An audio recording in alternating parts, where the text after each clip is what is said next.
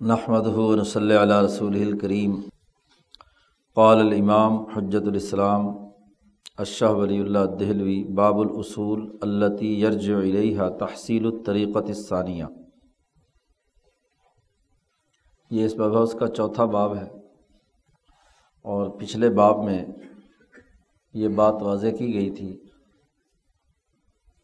کہ سعادت حقیقی کے حصول کے لیے دو بنیادی راستے ہیں۔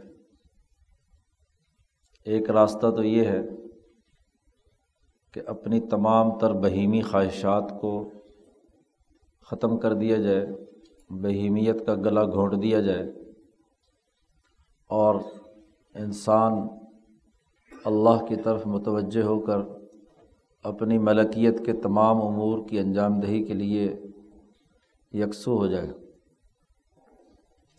تمام تر طبعی اور جنسی خواہشات اور دنیاوی تعلقات منقطع کر دیے جائیں اور صرف روح کی تکمیل کے لیے کام کیا جائے۔ شاہ صاحب نے کہا کہ یہ طریقہ حکمہ میں سے چند اشراقیین کا ہے اور صوفیہ میں سے کچھ مجذوبوں کا ہے۔ ایک دوسرا طریقہ ہے اور وہ یہ کہ دونوں کے درمیان اعتدال اور توازن پیدا کیا جائے کہ بہیمیت، ملکیت کے ساتھ صلاح کر لیں اور وہ امور جو خالصتاً ملکیت کے ہیں، ان پر اصرار کرنے کے بجائے وہ کچھ تھوڑا سا نیچے اتر آئے اور بہیمیت اپنی اصل بہیمی حالت اور طبعی تقاضوں سے اوپر اٹھ کر ملکیت کی طرف چلی جائے۔ گویا کہ بہیمیت کی اصلاح کی جائے۔ کیونکہ اس عرض پر رہتے ہوئے انسان مکمل طور پر نہ تو بہیمیت کا قلا کما کر سکتا ہے اور نہ ہی اپنی ملکیت سے مکمل طور پر جان چھڑا سکتا ہے۔ وہ انسانیت کے دائرے سے نکل کر مکمل جانور بھی نہیں بن سکتا اور نہ ہی وہ انسانی دائرے سے نکل کر فرشتوں کے دائرے میں داخل ہو سکتا بلکہ دونوں کا یہاں ایسا ملاپ ہے کہ بہرحال دونوں کو ایک دوسرے کے ساتھ کمپرومائز کرنا ہے تو کیوں نہ اچھے طریقے سے کر لیا جائے یہ درمیانہ جو راستہ ہے ملکیت کے تابع ہو کر بہیمیت کی اصلاح کا۔ یہ مفید بھی ہے اور یہ تمام انبیاء علیہم السلام، تمام جو دنیا میں نیک اور ابرار لوگ ہیں، ہمیشہ سے اسی طریقۂ کار پر عمل کرتے آئے ہیں۔ بلکہ انبیاء میں سے وہ لوگ جن کی ملکیت اور بہیمیت میں تصالو پایا جاتا ہے آپس میں صلاح ہے، مکمل۔ وہ دنیا میں دین اور دنیا دونوں کی ریاست اور حکومت قائم کرنے والے ہیں۔ دنیاوی اجتماعی نظام بھی اعلیٰ درجے پر قائم کرتے ہیں اور روحانیت اور ملکیت کے امور بھی اعلیٰ ترین درجے پر قائم کرتے ہیں۔ اب ایک اہم ترین سوال تھا کہ یہ اعتدال اور توازن قائم کرنے کا صحیح طریقۂ کار کیا ہے؟ یوں تو سینکڑوں طریقے لوگوں نے بنا رکھے ہیں، اور ہر ایک مذہب یہ کہتا ہے کہ اس کا طے کیا ہوا طریقہ بڑا اچھا ہے۔ یہودیت والے کہتے ہیں، ہم نے جو کام کیا ہے وہ زیادہ اچھا ہے۔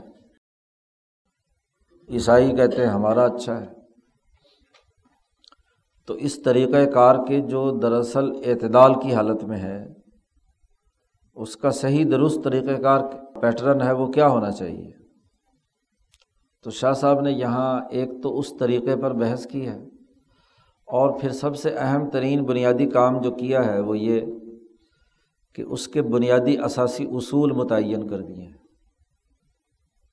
اب دین اسلام کے علماء دین اسلام کے طریقے کو سب سے اچھا کہتے ہیں، لیکن یہ بہت ہی بکھری ہوئی اور منتشر بات ہے۔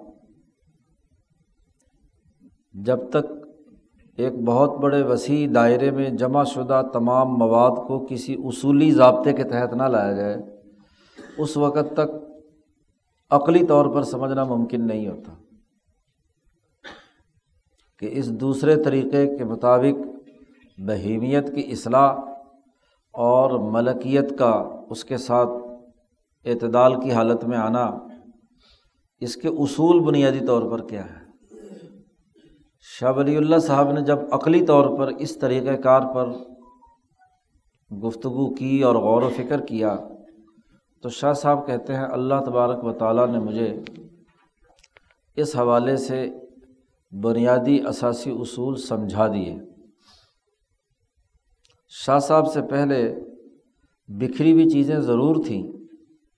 صوفیہ نے اپنی بحث کی تھی، علماء نے اپنی بحث کی تھی۔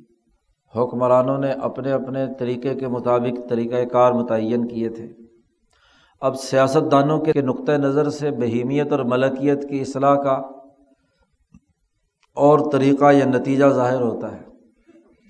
صوفیہ کے یہاں ایک دوسرا طریقہ کہ جی ہم بھی تو اعتدال قائم کیے ہوئے ہیں۔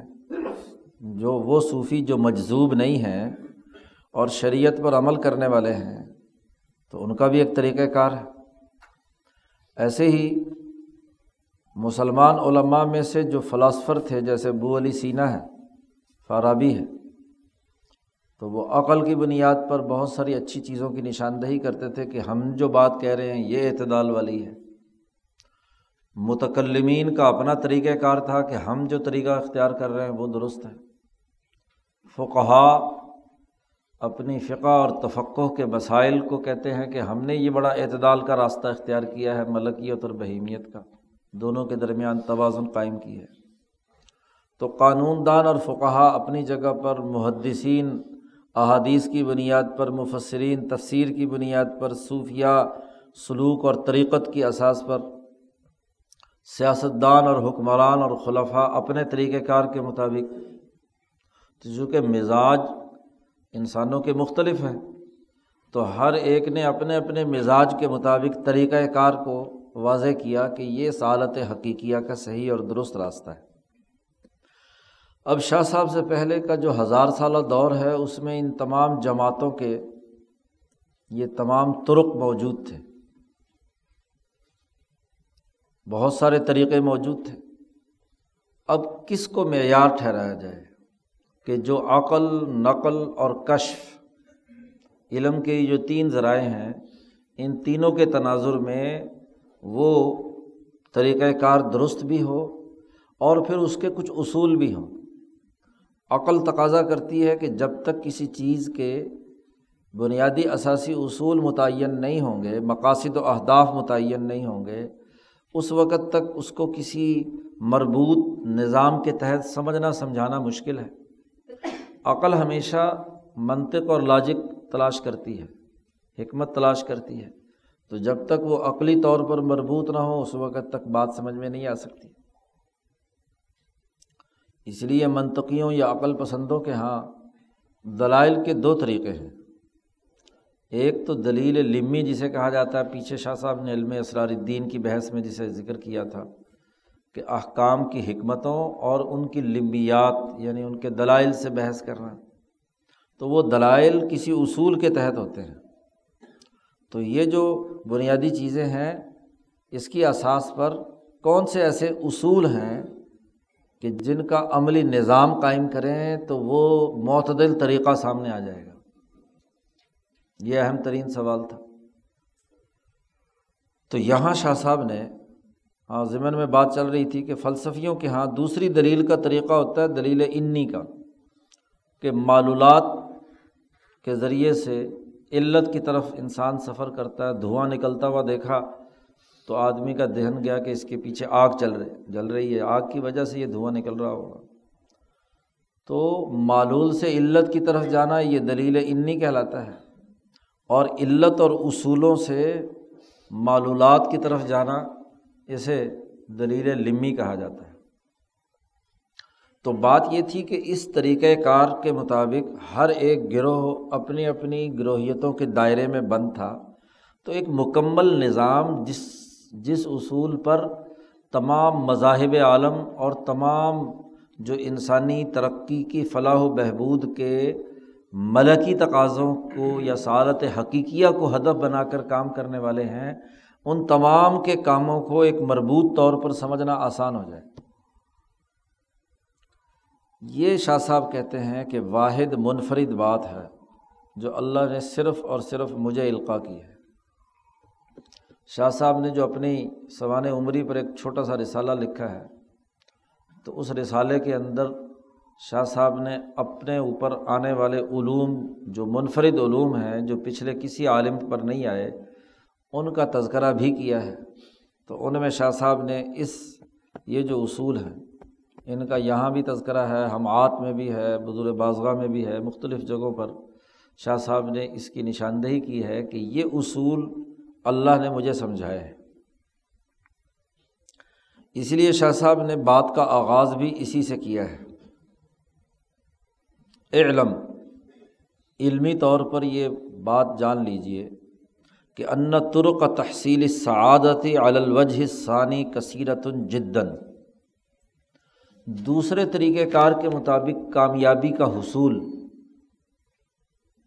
ملکیت اور بہیمیت کے اعتدال والا، اس کے طریقے بے شمار ہیں کثیرت جدن بہت کثرت سے۔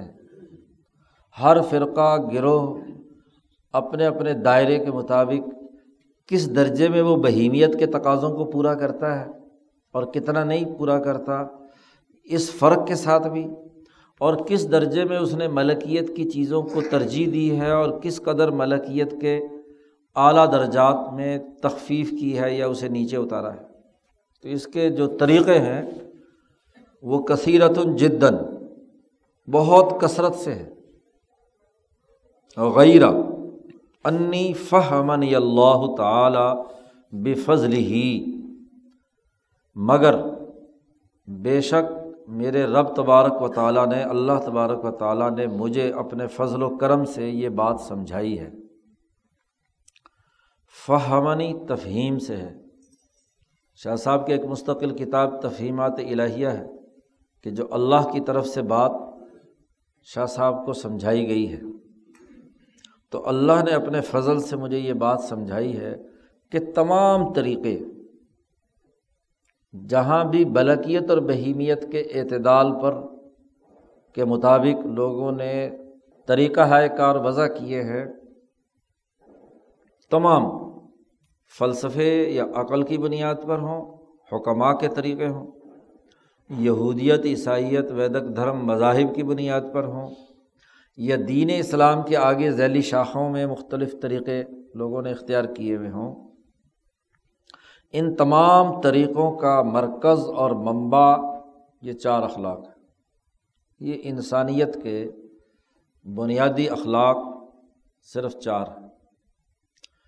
یہ چاروں ایک دوسرے کے ساتھ مربوط ہو کر ایک مکمل نتیجہ اعتدال کی حالت کا پیدا کرتے ہیں۔ ان میں سے کوئی ایک اصول بھی سلپ ہو جائے تو اس طریقۂ کار کا کمال حاصل نہیں ہوتا۔ اتنے درجے کی سعادت حاصل ہو جائے گی جتنے درجے کا کوئی ایک خلق موجود ہوگا۔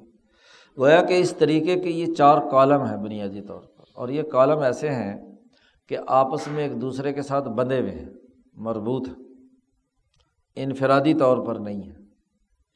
یہ چار بنیادی اخلاق مجھے سکھلائے ہیں۔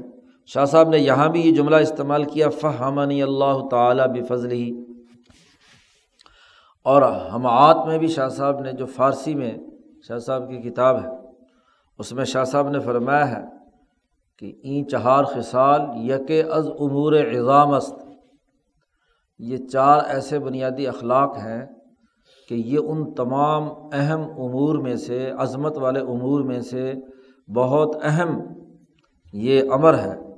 کہ جو اللہ تبارک و تعالیٰ نے اس بندہ ضعیف پر فرمایا ہے، کہ بری بندہ ضعیف ورود فرمود، کہ اس بندہ ضعیف پر ان چار اخلاق کا ورود اور نزول فرمایا ہے۔ اور وہاں شاہ صاحب نے قرآن حکیم کی آیت بھی بیان کی ذالک من فضل اللہ علینہ و الناس۔ یہ اللہ نے کا ہم پر اور لوگوں پر بڑا فضل ہے کہ اللہ نے مجھے یہ چار اخلاق کا نقطۂ نظر سمجھایا۔ اولا کنہ اکثر الناس لا یشکرون لیکن لوگوں کی اکثریت ایسی ہے کہ وہ شکر ادا نہیں کرتی بڑی اونچی بات بھی ان کے سامنے آ جائے تو عام طور پر شکر ادا اس لیے نہیں کرتی کہ ان پر عمل درآمد کرنا چونکہ خاصا مشکل ہوتا ہے۔ تو مشکل میں کون پڑے؟ اپنی اپنی بہیمیت اور ملکیت کو اعتدال پر لانے کا ہے یا اپنی روح کو ترقی دینے کا ہے، اسے اختیار نہیں کرتے۔ تو یہ ناشکری ہے نا۔ شاہ صاحب کی اصطلاح میں ناشکری یہ ہے، کوئی نعمت انسان کو مل جائے، کوئی کام ذمہ داری سپرد ہو جائے اور پھر آدمی اس ذمہ داری سے عہدہ برا نہ ہو، اس کام کو سر انجام نہ دے، یہ ہاں جی ناشکری ہے۔ زبان سے چاہے لاکھ دفعہ شکر شکر شکر شکر کی تصویر پڑھتا رہے۔ لیکن اپنی ذمہ داریاں اس کے مطابق نہیں سر انجام دیتا، تو اس کا مطلب یہ ہے کہ اس نے اس نعمت کا کفران کیا ہے۔ تو بہرحال ہمارے پڑھنے کا مقصد عمل کرنا ہونا چاہیے۔ ہم یہاں محض ذہنی لذت کے لیے کیا ہے نہیں پڑھ رہے، اس کا مقصد اپنے آپ کو بدلنا ہے۔ اور اگر بدلنے کی نیت سے آدمی ان اخلاق کو سمجھ لے اور پھر عمل بھی کرے، تو پھر عنوان یاد نہیں ہوں گے، صرف مطلب بھی یاد ہوگا۔ شاہ صاحب فرماتے ہیں کہ اللہ نے مجھے اپنے فضل سے یہ بات سمجھائی ہے کہ ان مرج آہا الا خسال اروعین کہ ان تمام طریقوں کا مرکز اور منبع چار خصلتیں ہیں۔ اس لیے شاہ صاحب نے یہاں خسال کا لفظ استعمال کیا ہے۔ چار عادتیں ہیں، وہ چاروں اخلاق اس کی عادت بن جائیں۔ کیسی بھی حالت کیوں نہ ہو، اس کا خلق بن جائیں۔ تو یہ تمام طریقوں کا مرکز اور منبع یہ چار امور ہے شاہ صاحب فرماتے ہیں تطلبس بحا البہیمت متا غت نفس النطقیہ۔ کہ بہیمیت انسان کی جو بہیمیت یا حیوانیت ہے، وہ ان چار بنیادی اخلاق کا لباس پہن لے تو تلبس ہو اس کے ساتھ ہم رنگ بن جائے، اس کا لباس پہن لے، کہ اس کے اندر تہارت کا لباس بھی ہو اخبات کا بھی ہو، سماحت کا بھی ہو، عدالت کا بھی ہو۔ متا غت النفس النطقیہ، جب بھی نفس ناطقہ اس بہیمیت کو ڈھانپے تو اس بہیمیت کے اوپر ان چار اخلاق کا لباس اس کا رنگ چڑھ جائے۔ وہ قصرت ہا علامہ یوناسب ہا اور وہ نفس ناطقہ یا روح ملکی اس کی بہیمیت کو کھینچ کر انسان دو طرح کے ہوتے ہیں۔ ایک تو وہ کہ جس کو محض تلقین کر کے ڈھانپ لیا جائے تو وہ بات سمجھ لیتے ہیں۔ اور ایک وہ ہے جس کو زبردستی کھینچ کے لانا پڑتا ہے۔ قصرت تھا زبردستی اس کے ساتھ کرے علامہ یوناسب ہا ان چاروں اخلاق کی مناسبت کے مطابق بہیمیت کو عمل درآمد کرنے کے لیے۔ شاہ صاحب کہتے ہیں کہ جب انسانی بہیمیت ان چار عادات کی خوگر بن جاتی ہے، تو وہی اشبہ حالات الانسانی بصفت الملا اعلیٰ تو انسان کے مالا اعلیٰ کی صفات کے ساتھ سب سے مشابہت رکھنے والی حالت یہی حالت ہے۔ پیچھے کہیں یہ بات آ چکی تھی کہ انسان جس راستے سے نیچے آتا ہے، اسی راستے سے سفر کر کے واپس اسے مالا اعلیٰ میں پہنچنا ہے۔ تو دنیا میں رہتے ہوئے اگر وہ ان اخلاق کا خوگر بن گیا، تو اگلا جو واپسی کا سفر ہے، وہ بہت آسانی کے ساتھ مالا اعلیٰ تک پہنچنے کا اس کا۔ اسی لیے اگلا جملہ شاہ صاحب نے استعمال کیا معدتن للحوق ہی بہم یہ چار اخلاق اس کے اندر یہ استعداد پیدا کر دیں گے کہ یہ انسان ان مالا اعلیٰ کی جماعت میں شامل ہو جائے۔ اس کے ساتھ شامل ہونا آسان بنا دیں گے۔ اس میں یہ استعداد اور صلاحیت پیدا ہوگی۔ انسان میں کوئی صلاحیت ہوتی ہے ایک درجے کی تو اگلے درجے میں داخل ہوتا ہے۔ میٹرک پاس کیا ہوا ہے تو آگے ایف ایس سی میں داخل ہوگا نا۔ وہ پڑھ لیا ہے تو پھر آگے بی ایس میں جانا ہوگا، پھر آگے ایم فل ہے، پھر پی ایچ ڈی ہے۔ تو ہر سطح کی تعلیم جس درجے کا اخلاق پیدا کرتی ہے، تو اس سے اگلے درجے میں انسان داخل ہونے کا مستحق بن جاتا ہے۔ تو یہ چار اخلاق جب اس کی روح کے اندر، ان کی، اس کی روح اس کا لباس پہن لیتی ہے، تو پھر وہ اس کے اندر یہ استعداد پیدا ہو جاتی ہے کہ وہ مالا اعلیٰ کے اندر داخل ہو جائے۔ اگر اس کی روح کی طاقت دنیا میں ہی اس قدر ہو، تو دنیا میں رہتے ہوئے بھی وہ مالا اعلیٰ کے ساتھ اپنا ربط پیدا کر لیتا ہے، جیسے امبیا علیہم السلام کا معاملہ ہے۔ اور اگر ایسا نہیں بھی ہو، تو موت کے بعد کے سفر میں اس کا سفر جو ہے نا، وہ تیز رفتاری کے ساتھ ہوتا ہے۔ کیونکہ وہ اس کی روح کے ساتھ جتنی آلائشیں ہیں، وہ تو سب کی سب کیا ہو گئی؟ ختم ہو چکی ہیں۔ اس لیے وہ جیسے روشنی کی رفتار بڑی تیز ہوتی ہے۔ اور اگر اس روشنی کے ساتھ کوئی چیز باندھ دی جائے، مادی ہاں جی کوئی چیز باندھ دی جائے تو اس کے سفر میں جتنا بوجھ زیادہ ہوگا، اتنا ہی کیا ہے وہ؟ رکاوٹیں اور اتنی دیر سے اس کا سفر آگے طے ہوگا۔ جتنا ہلکا پھلکا ہوگا، اتنی تیز رفتاری کے ساتھ اگلا سفر طے ہوگا۔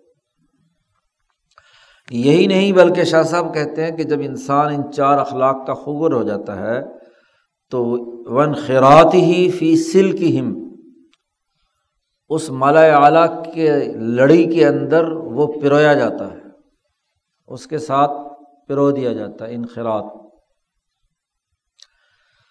اللہ تبارک و تعالیٰ نے ایک بات تو مجھے یہ سمجھائی کہ یہ چار بنیادی اخلاق ہی ہیں، جب بھی انسانی بہیمیت اس کے رنگ میں رنگین بن جائے تو مالا اعلیٰ کی حالات سے سب سے زیادہ مشاوے اس میں وہاں مالا اعلیٰ سے شکایات شامل ہونے کی استعداد اور ان کی لڑی میں یہ پرویا جاتا ہے۔ ایک بات تو مجھے اللہ نے یہ سمجھائی۔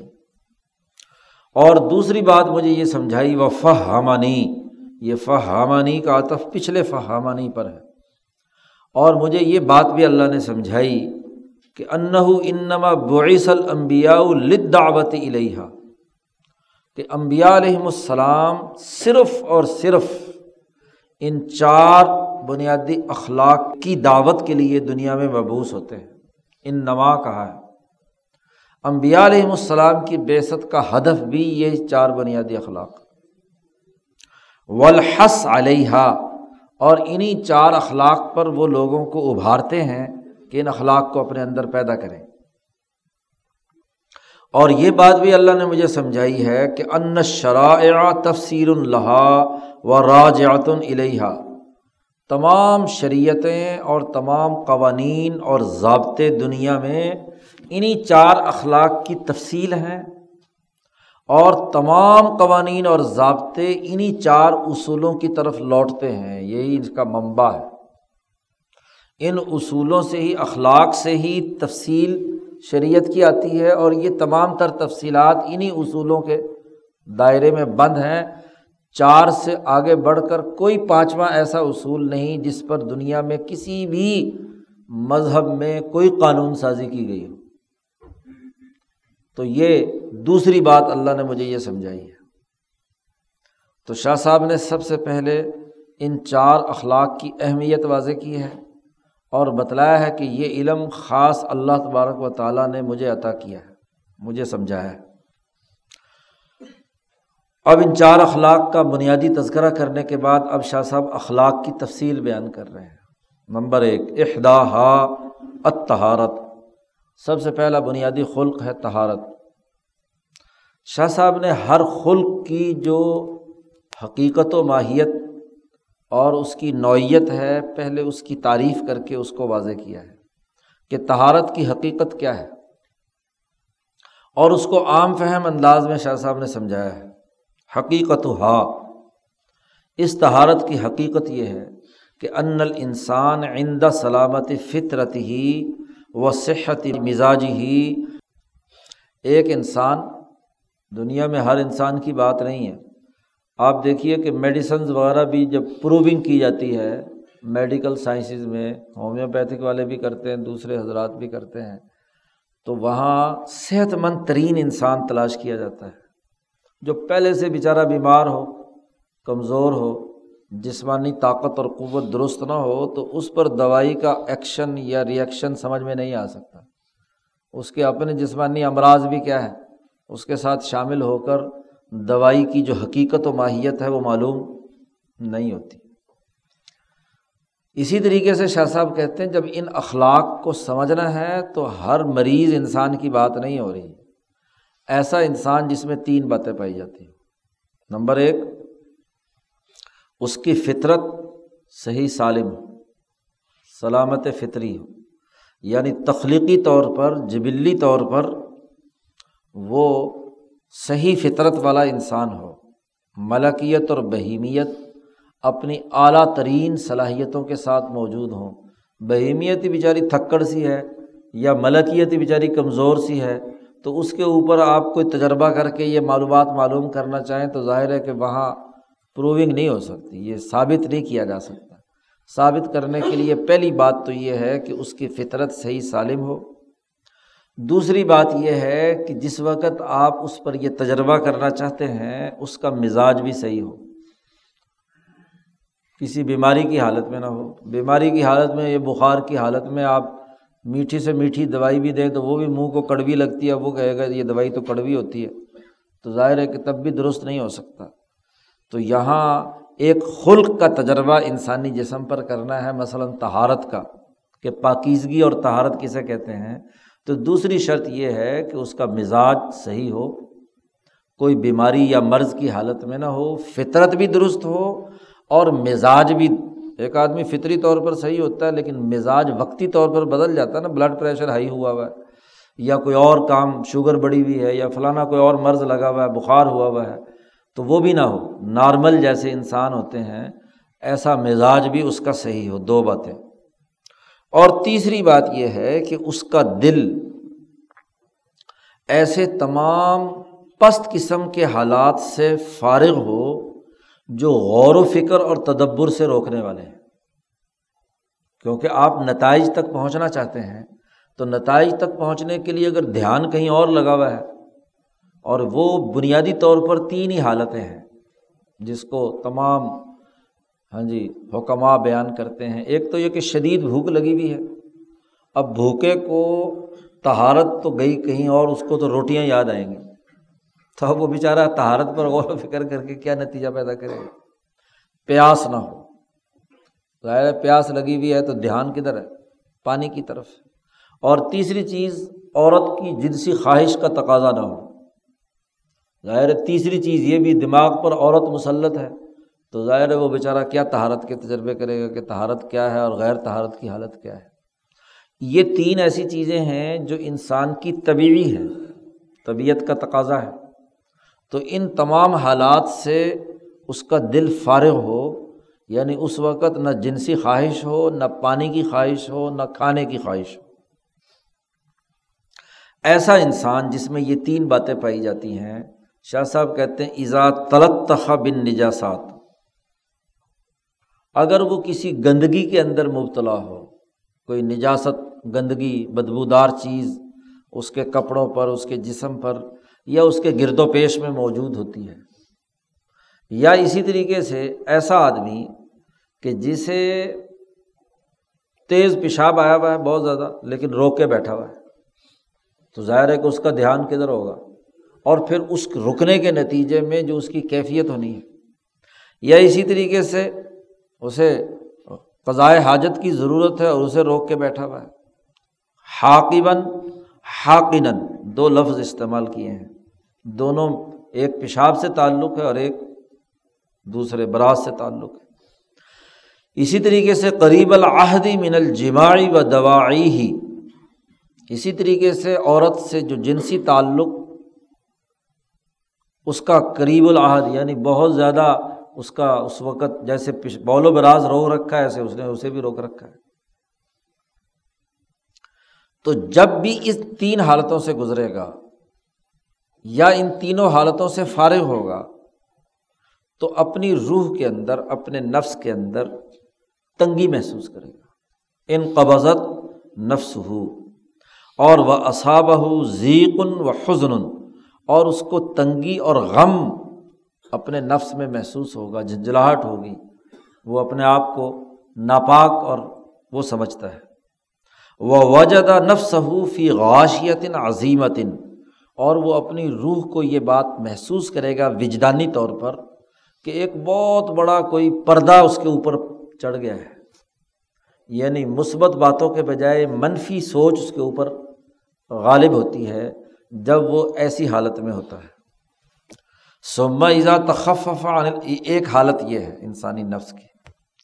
شاہ صاحب کہتے ہیں سما ایزا تخف عن الاخبسین اگر وہ بول و براز سے فارغ ہو گیا، اس نے اپنے جسم کو اچھی طرح ملا، غسل کیا، اور اچھے اور صاف ستھرے ہوئے دھلے دھلائے ہوئے کپڑے اس نے پہن لیے، خوشبو لگائی تو آپ دیکھتے ہیں کہ جو پہلے طبیعت کے اندر گھٹن تنگی محسوس ہو رہی تھی، اس غسل کرنے کے نتیجے میں، صاف ستھرے کپڑے پہننے کے نتیجے میں، اس کو کیا ہے؟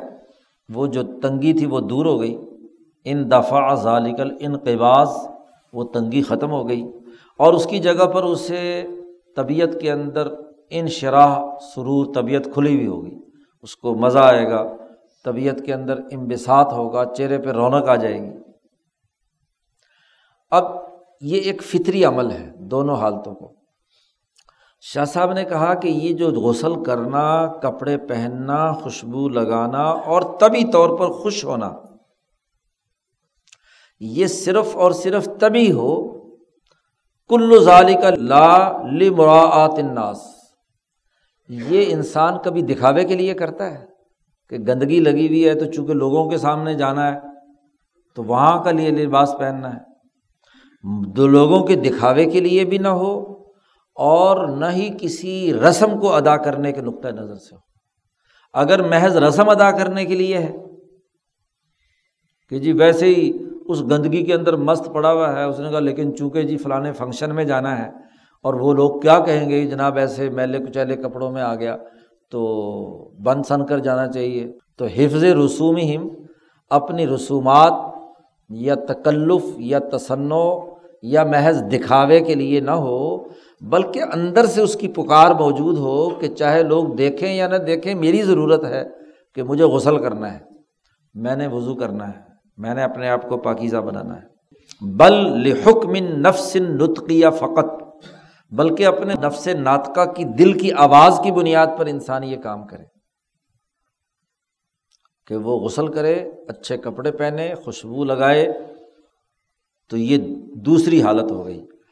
پہلی ایک حالت، دوسری حالت۔ جب انسان ان دونوں حالتوں کو دیکھتا ہے، تو شاہ صاحب کہتے ہیں، فل حالت الاولا تسمہ حدسن پہلی حالت جو ہے، جو تنگی کی ہے، حزن کی ہے، غم کی ہے، اس کو شریعت کی اصطلاح میں حدث کہا جاتا ہے۔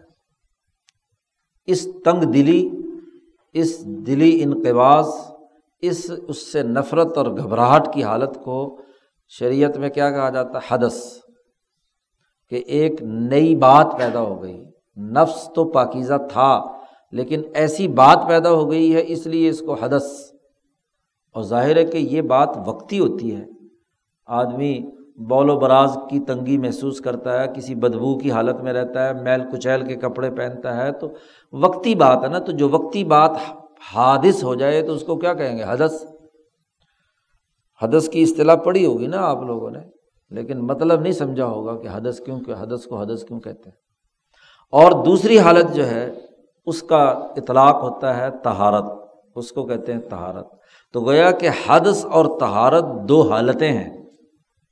تو چیزیں جو ہیں، وہ پہچانی جاتی ہیں اپنی ضد سے۔ تو رف الاشیا بے ازدادی ہاں جی بنیادی قانون ہے۔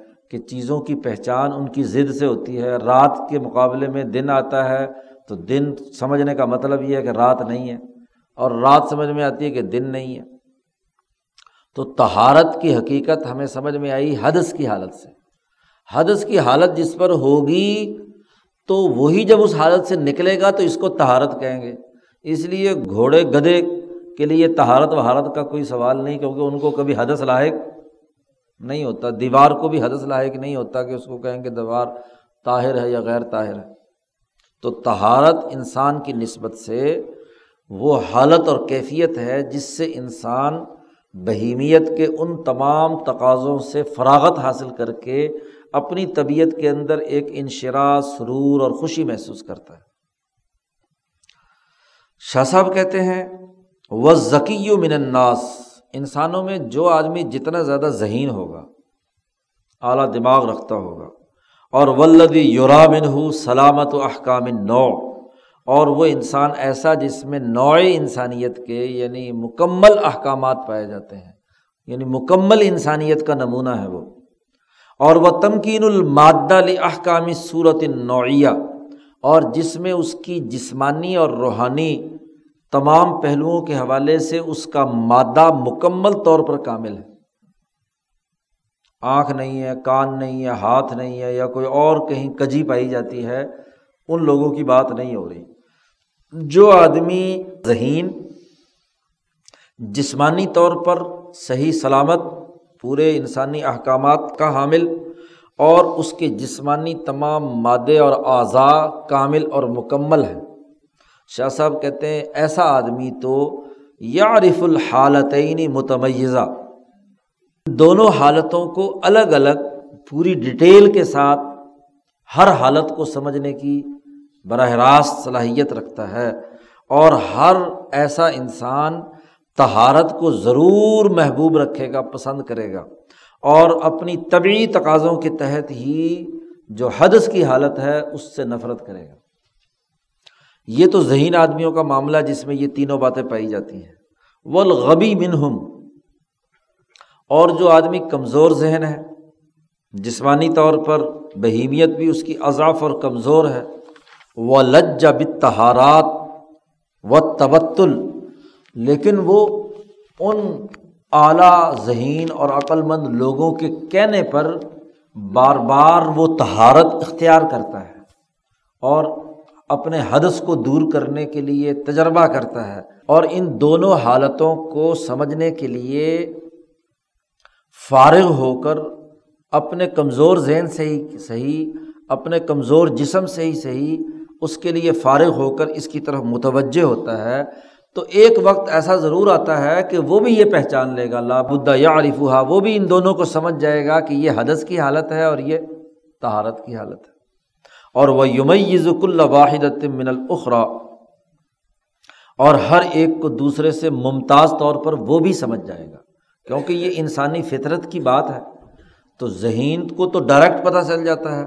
اور باقی لوگ جب اس کی تقلید میں بار بار یہ مشق کریں گے دونوں حالتوں کو تجربہ کریں گے، تو انہیں دونوں کا الگ الگ پتہ چل جائے۔ شاہ صاحب فرماتے ہیں کہ یہ تہارت جس کی حقیقت آپ کے سامنے بیان کی ہے اس تہارت کا اصل روح کیا ہے؟ بنیادی بنیادی چیز کیا ہے؟ اس کی طرف یہاں شاہ صاحب نے اشارہ کیا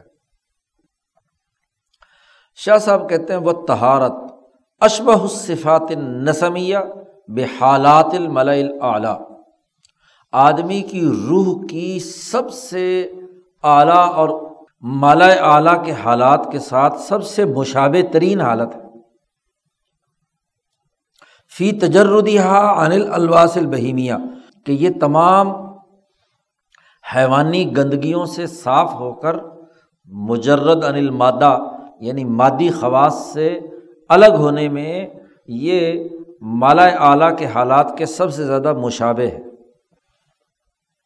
وہ ابتحاج فی معندہ من نور اور جب انسان یہ تہارت اختیار کرتا ہے تو اس کے نتیجے میں اس کے روح کے اندر ایک نور ظاہر ہوتا ہے اور اس نور کی وجہ سے اسے خوشی حاصل ہوتی ہے۔ اسی لیے شاہ صاحب نے وہاں ہم آت میں یہ جملہ استعمال کیا ہے کہ نپنداری کے مراد است تہارت وضو و غسل است۔ یہ نہ سمجھنا کہ ہماری مراد تہارت سے صرف ظاہری وضو اور غسل ہے۔ بلکہ ہم جس تہارت کا ذکر کر رہے ہیں، بلکہ روح وضو و غسل۔ وضو اور غسل کی جو روح ہے، اور اس کا جو نور انسانی روح پر پڑتا ہے، ہم اس کی بات کر رہے ہیں۔ آگے آپ پڑھیں گے، جہاں وضو اور غسل کے اسرار پر شاہ صاحب نے بحث کی ہے، تو وہاں شاہ صاحب نے بتلایا ہے کہ اس وضو اور غسل کا اصل نور کیا ہے۔ ہر عمل کا ایک خاصہ ہوتا ہے۔ یہ آپ پیچھے اصول پڑھ چکے ہیں کہ جس علم میں یہ کتاب ہے ہاں جی تو وہاں بحث ہوئی ہے کہ ہر عمل کی ایک مخصوص اس کا ایک نتیجہ ہے۔ اور وہ عمل کا جو روح یا خلاصہ ہے، وہ پیچھے ایک باب میں گزرا تھا کہ وہ انسانی روح کے ساتھ چپک جاتا ہے۔ جب حدث کی حالت ہوتی ہے، تو وہ تنگی یا ظلمت روح کے ساتھ چپکی ہوئی ہوتی ہے۔ اور جب انسان وضو اور تہارت یا غسل کرتا ہے تو اس کے نتیجے میں ایک روشنی اور نور اس کی روح کے ساتھ کیا ہے؟ وابستہ ہوتا ہے۔ تو شاہ صاحب کہتے ہیں کہ یہاں ہماری مراد ظاہری وضو اور غسل نہیں ہے، کیونکہ یہ تو عمل ہے۔ اور ہم بات کر رہے ہیں خلق اور خصلت کی۔ اعمال اور اخلاق کی بحث پچھلے ابواب میں گزر چکی ہے، پہلے مبحث میں، وہ یاد رکھنی چاہیے۔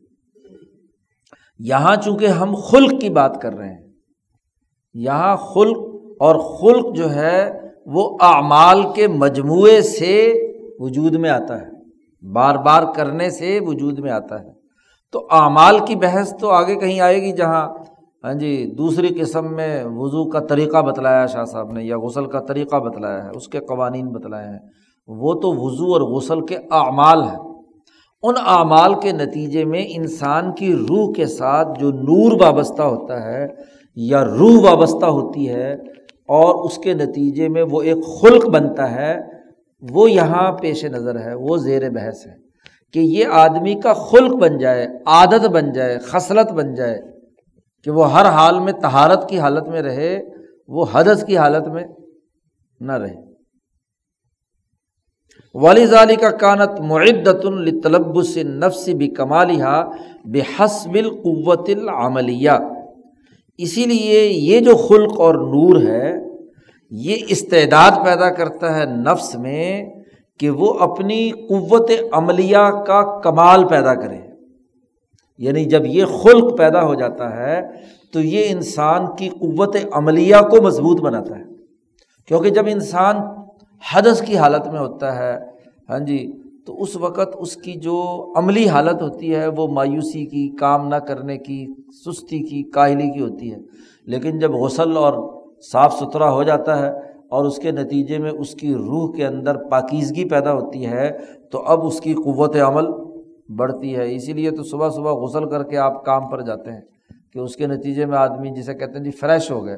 تو وہ اس نے آپ کی قوت عملیہ کو ابھارا ہے، اس خلق نے جو اس نور کے نتیجے میں آپ کی روح پر پڑا۔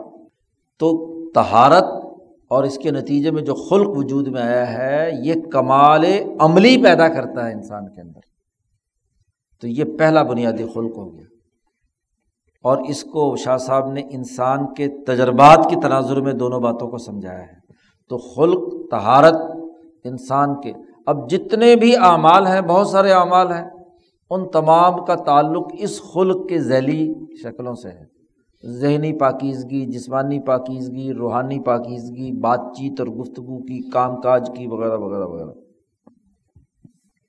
اور شاہ صاحب کہتے ہیں ولحدس انسان کے اندر جب حدث کی حالت پیدا ہوتی ہے ایزا تمک کا نہ ملل انسان انسان گندگیوں میں پڑا رہے، بدبو کی حالت میں ہو، ادھر بھی گندگی، ادھر بھی چاروں طرف۔ وہ احاطہ بھی ممبئی یدئی ہی و من خلفی ہی آگے پیچھے دائیں بائیں، گندگی گندگی میں پڑا ہوا، میل کچیل کی بری حالت کے اندر پڑا ہوا ہے۔ تو اوری سا لہو، تو یہ جو گندگی کی حدث کی حالت ہے، انسان کے اندر یہ استعداد پیدا کرتی ہے کہ وہ شیطانی وسوسوں کو بڑی جلدی قبول کر لیتا ہے۔ اس لیے بے وضو اور بے غسلے لوگ جو ہیں، وہ شیطانی خیالات بڑی جلدی قبول کرتے ہیں۔ ان کو کوئی منفی بات کہو تو بس ایسے پک کرتے ہیں۔ لی قبول وساوس شیاطین اور یہی نہیں، بلکہ بسا اوقات ایسی گندگی کی حالت میں رہنے والے آدمی کا جو حصے مشترک ہے۔ انسان کے جو باطنی یا دماغی احساسات ہیں، ان میں سب سے اوپر ہاں جی دماغ میں جس جو انسان کی پانچ حواس سے جو چیزیں معلوم ہوتی ہیں، وہ یہاں آ کر جمع ہو جاتی ہیں، اس کو حصے مشترک کہا جاتا ہے۔ تو اس حصے مشترک میں اسے شیطان اور شتونگڑے نظر آتے ہیں۔ جی شیطانی خیالات ہاں جی اس کی بھرمار ہوتی ہے۔ شیطانی تصورات اس کے سامنے ہاں جی طرح طرح کی شکلیں بدل کر آتے ہیں۔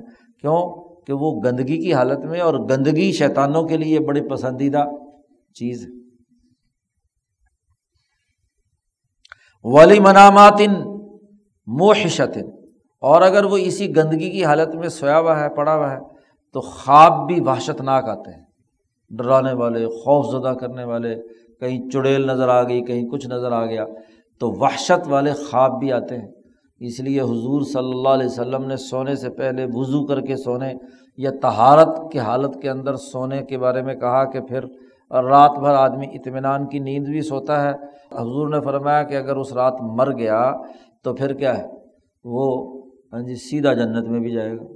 جی یہ بات بھی حضور صلی اللہ علیہ وسلم نے فرمائی۔ حضرت برا ابن عازب رضی اللہ تعالیٰ عنہ ہاں جی ان سے حضور صلی اللہ علیہ وسلم نے یہ بات ارشاد فرمائی اور پھر ایک دعا بھی سکھائی تھی۔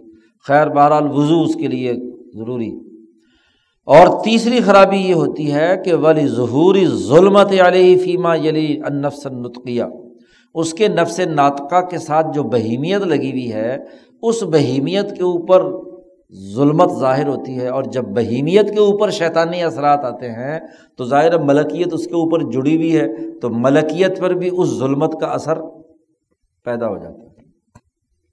اور یہی نہیں وہ تمسر الحیوانات الملعوما العیمہ بد بخت قسم کے ملون جانور جو ہیں، دیو، جن، ادھر ادھر کی چیزیں، وہ اس کے سامنے مثالی شکل میں آتے ہیں۔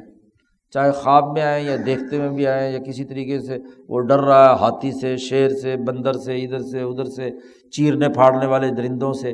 تو یہ حدث کی حالت کے اندر یہ سارے کام ہوتے ہیں۔ بے وضو کی حالت میں انسان ہوتا ہے۔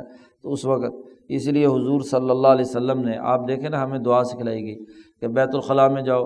تو وہاں بیت الخلاء سے نکلتے ہوئے دعا سکھلائی گئی ہے کہ اللہ نے مجھے کیا ہے، اس خبص والخبائث سے کیا ہے، بچائے۔ تو خوبص اور خواہش کیا ہے؟ کہ گندگیوں کی جگہوں پر حضور نے فرمایا کہ یہ شیطانوں کے حاضر ہونے کی جگہ ہے۔ محاذرت الشیاطین، شیاطین کے حاضر ہونے کی جگہ ہے۔ ویزا تمکنت تہارت میں ہو پہلے والی بات ہے کہ تمکانا یعنی حدث سی بدبو کی حالت میں رہ رہا ہے کہ کبھی تہارت کی توفیق نہیں ہوئی، حدث ہی کی عادت بن گئی تمکانا یعنی پوری طاقت، اقتدار حاصل ہو گیا حدث کو۔ تہارت کا کبھی خیال بھی نہیں پیدا ہوا۔ تو پھر وہ چڑیلے شڑیلے نظر آنے کی بات ہو رہی ہے۔ لیکن جو درمیان میں وضو شضو کرتے رہتے ہیں، ظاہر ہے بھاگتے رہتے ہیں نا۔ ہاں۔ اور اسی طرح شاہ صاحب نے تہارت کی عادت جس پر پکی ہو گئی کہ وہ ہر وقت تہارت کی حالت میں ہے۔ اور تہارت پاکیزگی اس کے روح کے اوپر، اس کے جسم پر مسلط ہو گئی، تو اس کے نتیجے وہ احاطت بھی اور اس نفس کا اس نے تہارت نے احاطہ کر لیا اور اس کو ہر وقت وہ تہارت یاد رہتی ہے اور دلی طور پر اس کا رجحان اسی کی طرف رہتا ہے، تو یہ تہارت کی حکومت اس کے نفس پر، اس خلق کی حکومت اس کے اندر یہ استعداد پیدا کرتی ہے کہ وہ ملائکہ کے الہامات کو قبول کر لے الہام قبول کرنے کی اس کے اندر چونکہ ہر وقت تہارت اور پاکیزگی کی حالت میں ہے، تو فرشتوں کی طرف سے جو الہامات ہیں وہ بھی قبول کرنے کی اس میں استعداد پیدا ہو جاتی ہے۔ حتیٰ کہ فرشتوں کو دیکھنے کی استعداد بھی پیدا ہو جاتی ہے، وہ رو جاتی ہے۔ اور اسی طریقے سے ولی منامات صالحت ایسا آدمی جس کے اوپر تہارت اس کے قلب کے اندر پاکیزگی کا خلق راسخ ہو چکا ہے، تو اسے جو خواب نظر آتے ہیں، وہ بھی سچے اور سالے ہوتے ہیں۔ اسی طریقے سے ولی ظہور الانوار، اور اس کو انوارات اور روشنیاں اس پر ظاہر ہوتی ہیں، اور وہ تمسل طیبات پاکیزہ چیزیں اس کے سامنے آتی ہیں۔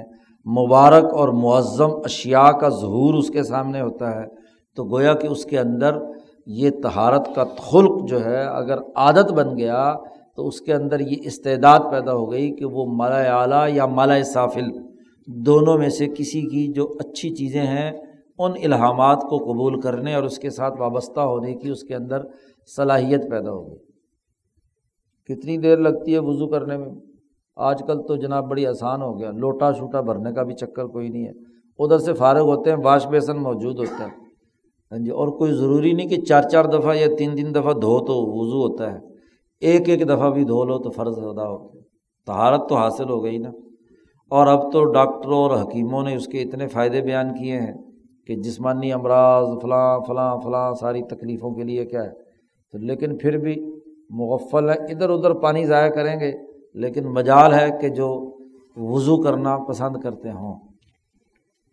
تو تہارت کا بنیادی خلق اور عادت بن جائے، پاکیزگی کی حالت میں رہنے کی عادت بنا لی جائے، تو اس کے اثرات اور نتائج یہ پیدا ہوتے ہیں۔ اور تمام بہت سارے جو قوانین اور ضابطے ہیں، وہ اسی سے کیا ہے؟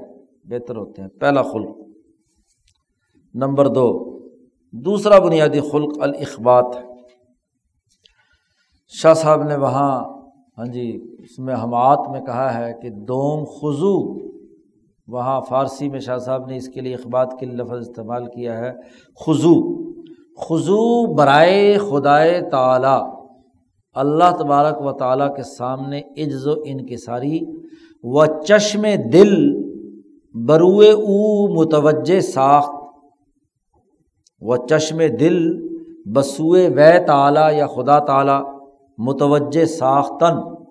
اسے کہتے ہیں حضو کہ دل کی آنکھ کو اللہ تبارک و تعالیٰ کی طرف متوجہ بنانے کی عادت پیدا کر لے، خلق بن جائے۔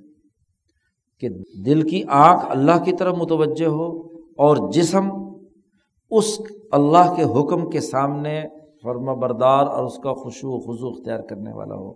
دوسرا بنیادی خلق یہ ہے۔ شاہ صاحب نے یہاں اس کی تعریف کی ہے۔ وسانیہ الاخبات اللہ تعالیٰ۔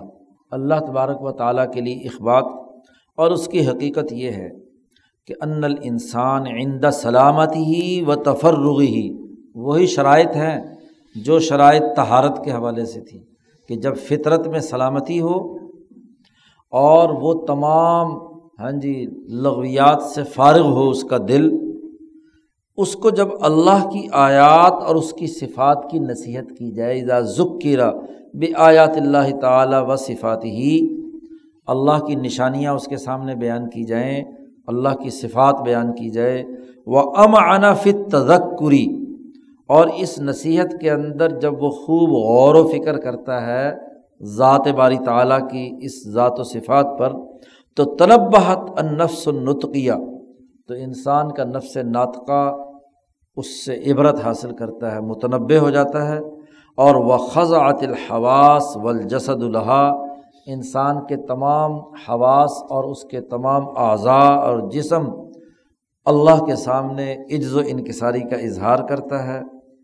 اور شاہ صاحب کہتے ہیں کہ انسان اس وقت ایسی حالت میں ہو جاتا ہے۔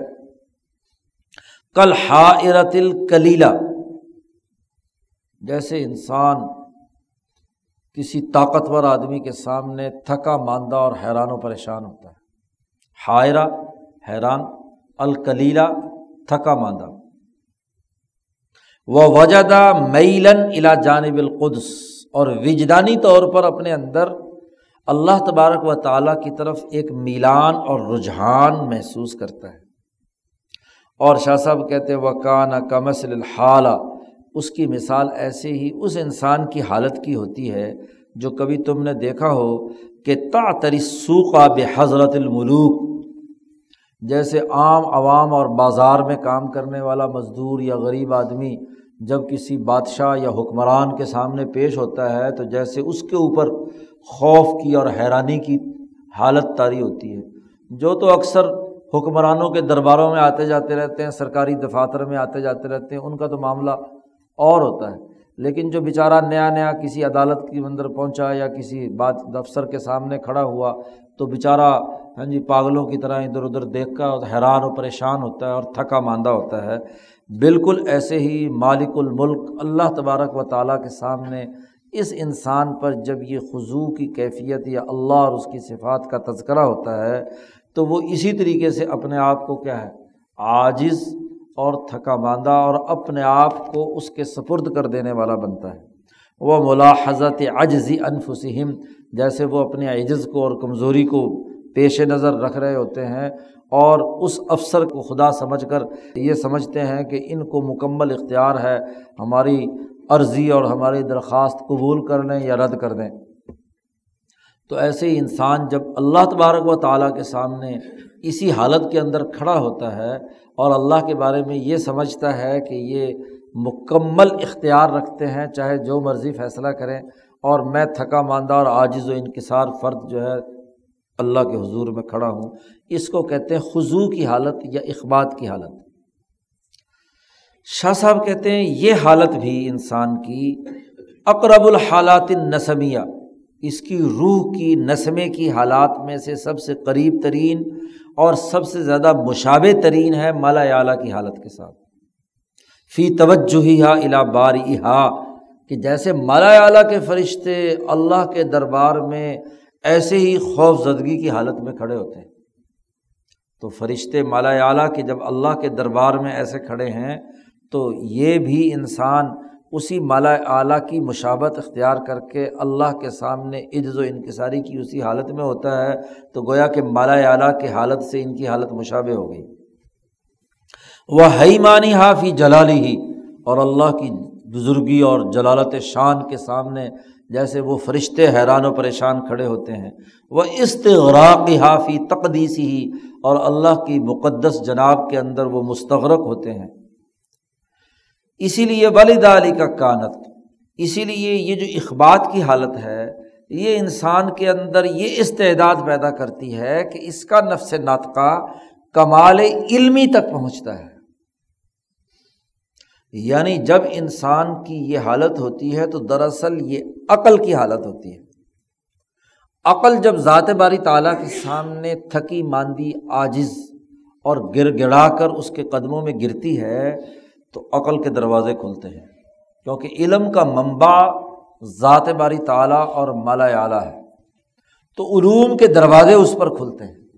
جیسے تہارت انسان کے اندر کمال عملی پیدا کرتی ہے، اس کے جسم کو ایکٹیو کر دیتی ہے، ایسے ہی یہ اخبات انسان کی عقل کو ایکٹیو کر دیتی ہے۔ یہ اس کے اندر کمال علمی پیدا کرتی ہے۔ کیوں؟ بنیادی طور پر اگر تحریل و تجزیہ کیا جائے تو یہ تہارت کا جو بنیادی نیچر ہے، اس کا تعلق بہیمیت کے دائرے سے ہے کہ بہیمیت کو حدث سے پاک کرنا ہے۔ اور یہ جو اخبات ہے، اس کی جو بنیادی نیچر ہے، وہ ملکیت کے ساتھ ہے۔ اور جب ملکیت ذات باری تعالیٰ کے سامنے عجز و انکساری پیدا کر کے اس کی مقدس جناب میں حاضر ہوتی ہے، تو پھر ملکیت کی جو پرتیں ہیں، وہ کھلتی ہیں۔ اور اس کے اندر علم، عقل، اس کا کمال جو ہے وہ اپنے پورے وفور کے ساتھ اس کے اندر داخل ہوتا ہے۔ تو جتنی زیادہ اللہ کے سامنے عجز و انکساری ہوتی ہے، اتنا ہی اس کا علم بھی بلند ہوتا ہے۔ اسی لیے تو کہتے ہیں نا، جس کے اندر علم ہے، وہ شاخ جھکی ہوئی ہوتی ہے۔ خوشو و خضو کی حالت میں ہوتی ہے نا۔ اور جس کے اوپر کوئی پھل شل نہیں ہوتا، وہ کیا ہے؟ اکڑی بھی کھڑی ہوتی ہے۔ تو اس کی ملکیت جتنی زیادہ عجز و انکساری کرے گی، اتنا ہی علم۔ اس لیے نبی اکرم صلی اللہ علیہ وسلم اپنے آپ کو کیا کہتے ہیں؟ میں اللہ کا بندہ اور اللہ کا رسول ہوں۔ بندگی میں، ابدیت میں کیا ہے؟ اعلیٰ مقام ہے۔ حضور صلی اللہ علیہ وسلم نماز کی حالت میں اللہ کے حضور عجز و انکساری یا اخبات کی حالت میں کھڑے ہوئے اور کھڑے کھڑے ساری ساری رات پاؤں پر ورم آ گیا۔ حضرت عائشہ صدیقہ نے عرض کیا کہ اتنی تکلیف آپ کو ہوتی ہے تو آپ کیوں اتنا کچھ کرتے ہیں جب آپ کو اللہ نے بخشا بخشائے ہوئے ہیں؟ اتنا مقام آپ کو عطا کیا۔ تو حضور نے فرمایا، افلا اکون آبدن شکورا؟ کیا میں اللہ کا شکر گزار بندہ نہ بنوں؟ تو بندگی اصل ہے، عبادت اصل ہے، اللہ کی غلامی اصل ہے۔ تو یہ ابدیت کی جیسی جتنی درجے کی ابدیت ہوتی چلی جائے گی، اتنا ہی علم کیا ہے؟ بڑھتا چلا جائے گا۔ اور جتنی ابدیت کے اندر کمی ہوگی، اتنا علم بھی کیا ہوگا؟ کماؤ۔ تو دوسرا یہ جو بنیادی خلق ہے اخبات کا، یہ انسان کے اندر کمال علمی پیدا کرتا ہے۔ اس کی عقل بلند ہوتی ہے، اس کا علم وسیع ہوتا ہے۔ اس کی سوچ اور فکر کی پرواز بڑی اونچے درجے کی ہوتی ہے۔ آنی کمال علمی سے مراد بھی شاہ صاحب نے بیان کر دیا یعنی میری مراد اس سے یہ ہے کہ معرفت الہیہ اس کی ذہن کی تختی پر منقش ہو جاتی ہے۔ دوسری جگہ سے معلوم ہوتا ہے شاہ صاحب کی عبارتوں سے کہ صورت الہیہ، ذات الہیہ کی جو صورت اور اس کی تجلی اعظم کا جو نقش ہے، وہ اس کے دماغ کے اوپر کیا ہے، منقش ہو جاتا ہے۔ اور جب صورت علمیہ، ذات باری تعلیٰ کی انسان کے دماغ پر منقش ہو جائے، تو علم تو اسی تجلی اعظم سے ہی پھوٹ رہا ہے۔ جب آپ ایک چیز کو بڑی کثرت سے دیکھ رہے ہیں غور و فکر کے ساتھ ٹک ٹکی باندھ کر دیکھ رہے ہیں، تو اس کی تصویر آپ کے ذہن کے اوپر کیا ہو جاتی ہے؟ منقش ہو جاتی ہے۔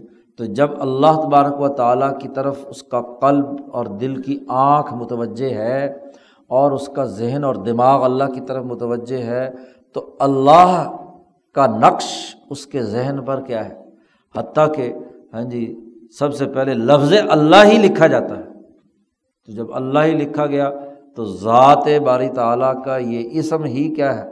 روشنیوں سے منور کر دیتا ہے اور اس کے اندر علم کی بارش کرتا ہے۔ اس لیے ان کا علم دھوکہ نہیں کھاتا۔ وہ علم ٹھوس اور صحیح ہوتا ہے۔ ہاں جی اسی لیے ان کا کشف ہو یا ان کی عقل ہو یا ان کا، ان کے سامنے نقل آئے وہ ٹھوس اور صحیح علم کے احساس پر گفتگو کرتے ہیں۔ وہ محض سنی سنائی اور ادھر ادھر کی چیزیں نہیں۔ اور ولحوق بھی تلکل حضرہ اور پھر یہ انسان کے اندر یہ حالت جو ہے، ذات باری تعالیٰ کے حضور میں، حضرت میں حاضر ہونے کی صلاحیت پیدا کر دیتی۔ جس کو شاہ صاحب نے پیچھے ایک جملہ آیا تھا، باب و حقیقت روح میں، وہاں کہ انسانی روحیں حضرت الہیہ میں ایسے کھنچتی ہیں جیسے مقناطیس کی طرف لوہا کھنچتا ہے۔ تو یہ الحضرت سے مراد حضرت حضرت کو حضرت اسی لیے کہتے ہیں کہ لوگ ان کے پاس حاضر ہوتے ہیں۔ تو اللہ سے بڑھ کر اور کون ذات ہے جس کے پاس لوگ دنیا بھر کے کائنات کے لاکھوں کروڑوں اربوں خربوں انسان حاضر ہو رہے ہیں؟ بے وجہ من الوجوہ کسی نہ کسی پہلو سے وہاں حضور حضوری کی کیفیت حاصل ہو جاتی ہے۔ صوفیہ کی اصطلاح شاہ صاحب کہتے ہیں کہ یہ بات میں لفظوں میں بیان نہیں کر سکتا۔ وہ انکانت العبارت تقسر عنہ لفظ جو ہے اس حقیقت کو بیان کرنے سے قاصر ہے کہ یہ کیفیت انسان کے اندر کیا کیا نتائج پیدا کرتی ہے، اس کو لفظوں میں بیان نہیں کیا جا سکتا۔ اس لیے یہ بہت اونچے درجے کا عمل ہے۔ اخبات اللہ کا، تو یہ انسان کے اندر کمال علمی پیدا کرتا ہے۔ تہارت کا خلق کمال عملی اور اخبات کا خلق کمال علمی۔ دو ہو گئے بنیادی خلق۔ تیسرا خلق، وہ سالسہ اسماحہ و حقیقت۔ اس کی حقیقت کیا ہے؟ کون النفس بحیث اللہ تنقاد الدوائی القوت البہیمیہ ولا يتشبہ فیحا نقوشہ ولا یلحق بہا وزر اللونیہ شاہ صاحب کہتے ہیں سماہت کی حقیقت یہ ہے کہ انسانی نفس نفس ناطقہ، اس کی روح، جتنی بہیمی قوت کے دوائی یا لذات ہیں، بہیمی تقاضے ہیں کھانا، پینا، پہننا وغیرہ وغیرہ۔ ان کا فرما بردار نہ بنے۔ لا تنقاد ایک تو ان کا فرما بردار نہ بنے، یہ سماہت ہے۔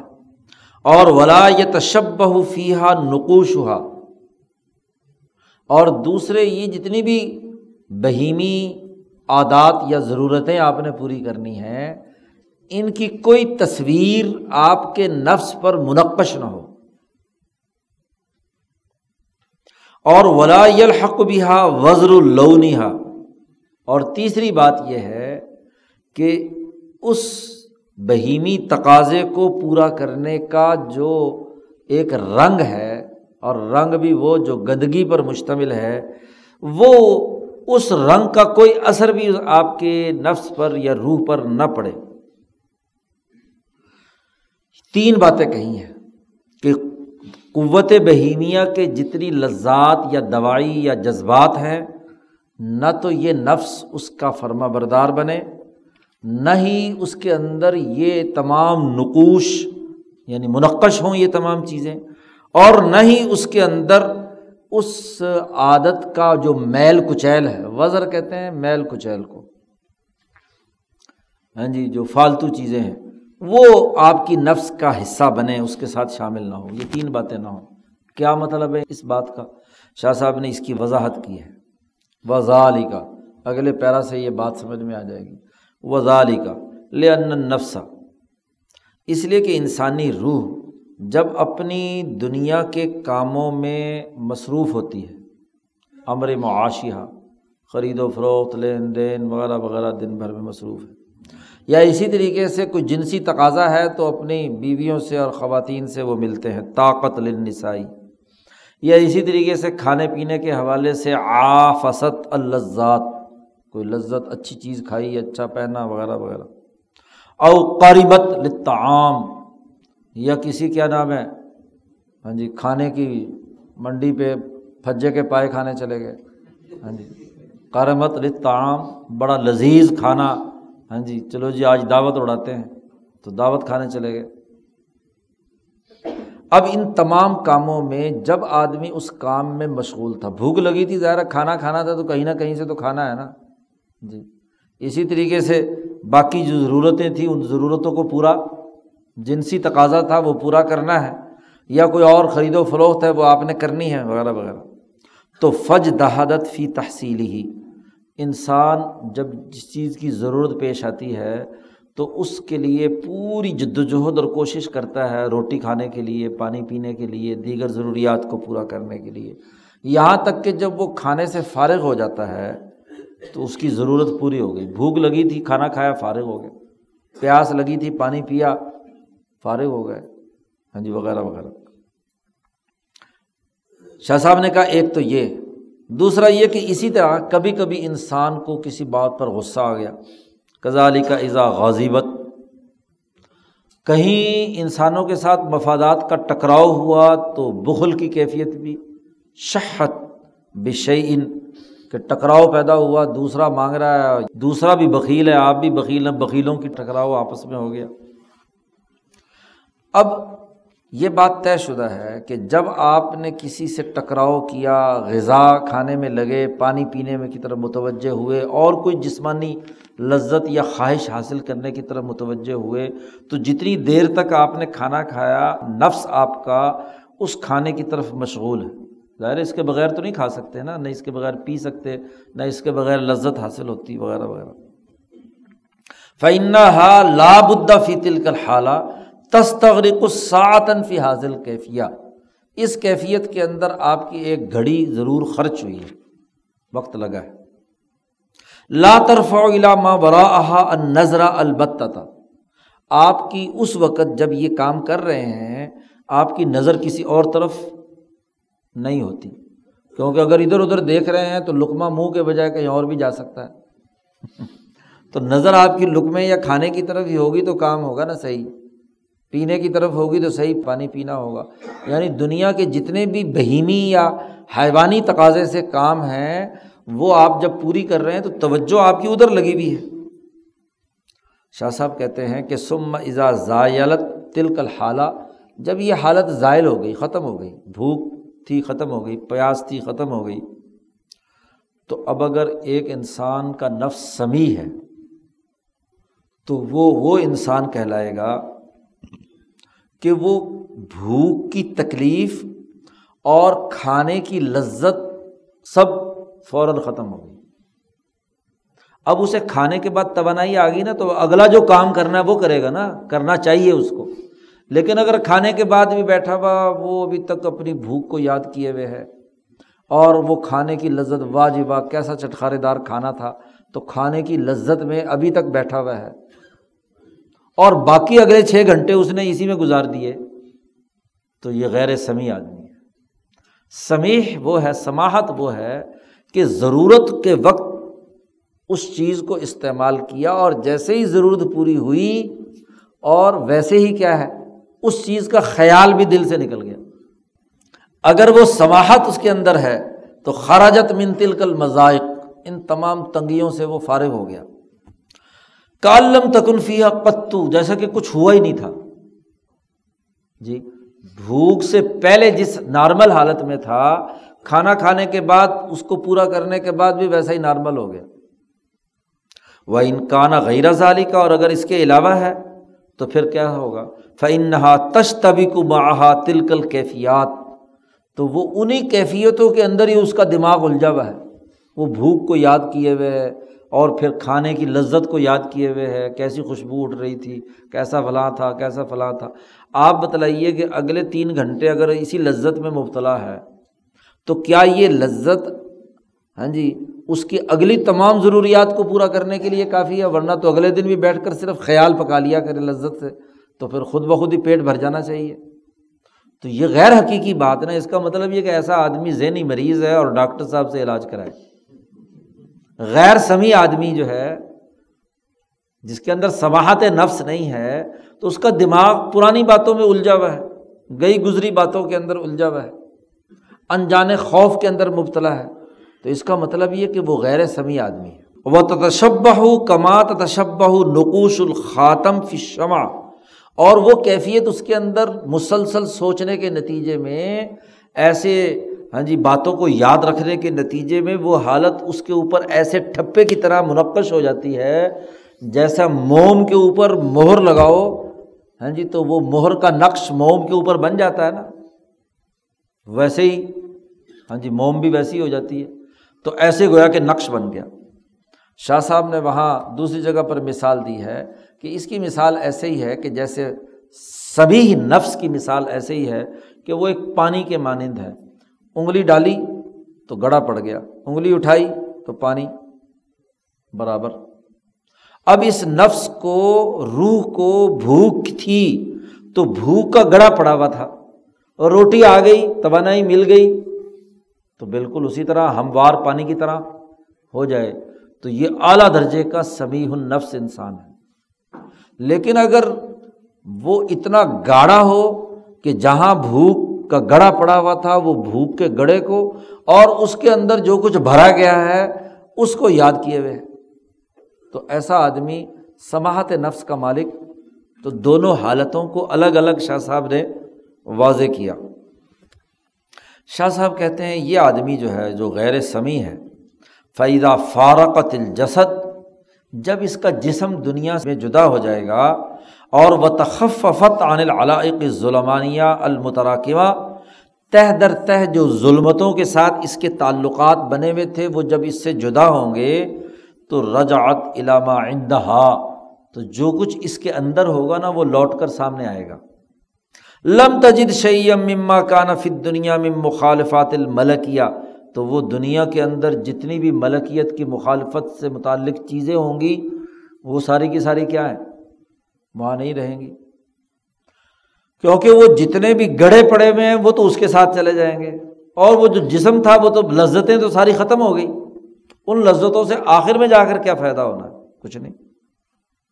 فحص اللہ الس و سورت فی ارغدی عیشن جتنا بھی اس نے سماہت کی حالت میں اگر ہے، تو ملکیت کے مخالف جتنے بھی اعمال تھے، وہ سارے ختم۔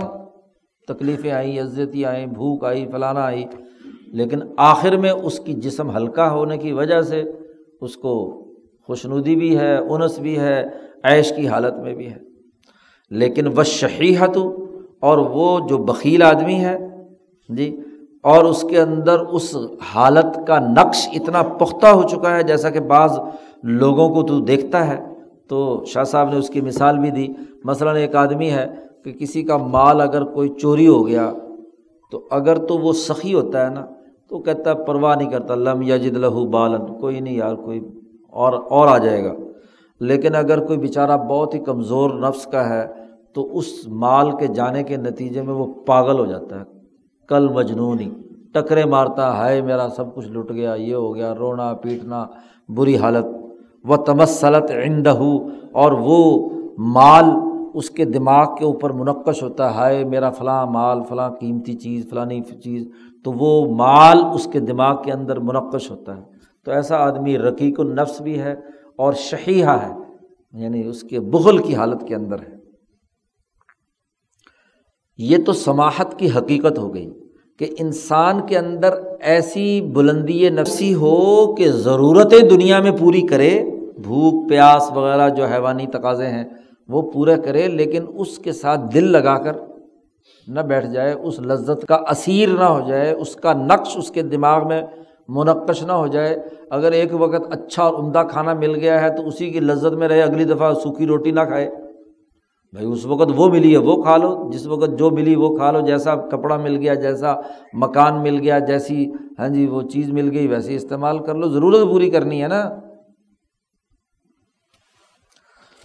شاہ صاحب کہتے ہیں کہ یہ ایک ایسا بنیادی خلق ہے اسماحہ و ضدہ لہما القابن کثیرتن۔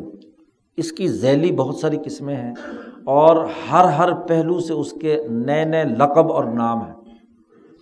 مثلاً، بحسب ما یقون نفی ہی جہاں بھی اور جس حالت میں بھی یہ دونوں ہوتے ہیں۔ مثلاً، اگر اس صباحت نفس کا تعلق مال سے ہو تو مال کے حوالے سے ہاں جی جس کے اندر سماہت ہوتی ہے، اس کو سخی کہا جاتا ہے۔ اور مال کی نسبت سے جس کے اندر بخل ہوتا ہے، اسے بخیل کہا جاتا ہے شہن اسی طریقے سے اگر اس کا تعلق انسان کی شہوت سے ہو، شہوت شرمگاہ کی ہو یا شہوت پیٹ کی ہو ہاں جی حکمہ دو طرح کی شہوت کہتے ہیں، شہوت البطن، شہوت الفرج۔ شہوت البطن یہ ہے کہ بس کھانے پینے کے پیچھے ٹوٹ پڑتا ہے۔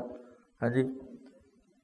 جہاں بھی فوڈ اسٹریٹ ملے تو روز ایک نئی دکان چیک کرنے کے لیے چلا جاتا ہے۔ یہ شہوت البطن کہ پیٹ پیٹ کی شہوت ہے کہ وہ بجھتی نہیں۔ کبھی فوڈ اسٹریٹ کی فلانی دکان پہ چلا گیا اس کی جگہ اس کا کھانا بڑا چنگا ہے جی وہ فلاں تو شہوت البطن۔ اور اسی طرح دوسری شہوت الفرج ہے۔ تو شاہ صاحب کہتے ہیں اس کے اعتبار سے جو لفظ استعمال کیا جاتا ہے وہ عفت اور شرح شرح کہتے ہیں وہ یعنی بے صبرا پن جسے کہتے ہیں نا، کہ جہاں کہیں اچھے کھانے کا پتہ چلا بس جی کچھ بھی ہو جائے، ایسے بے صبرے ہو کر ٹوٹ پڑتے ہیں۔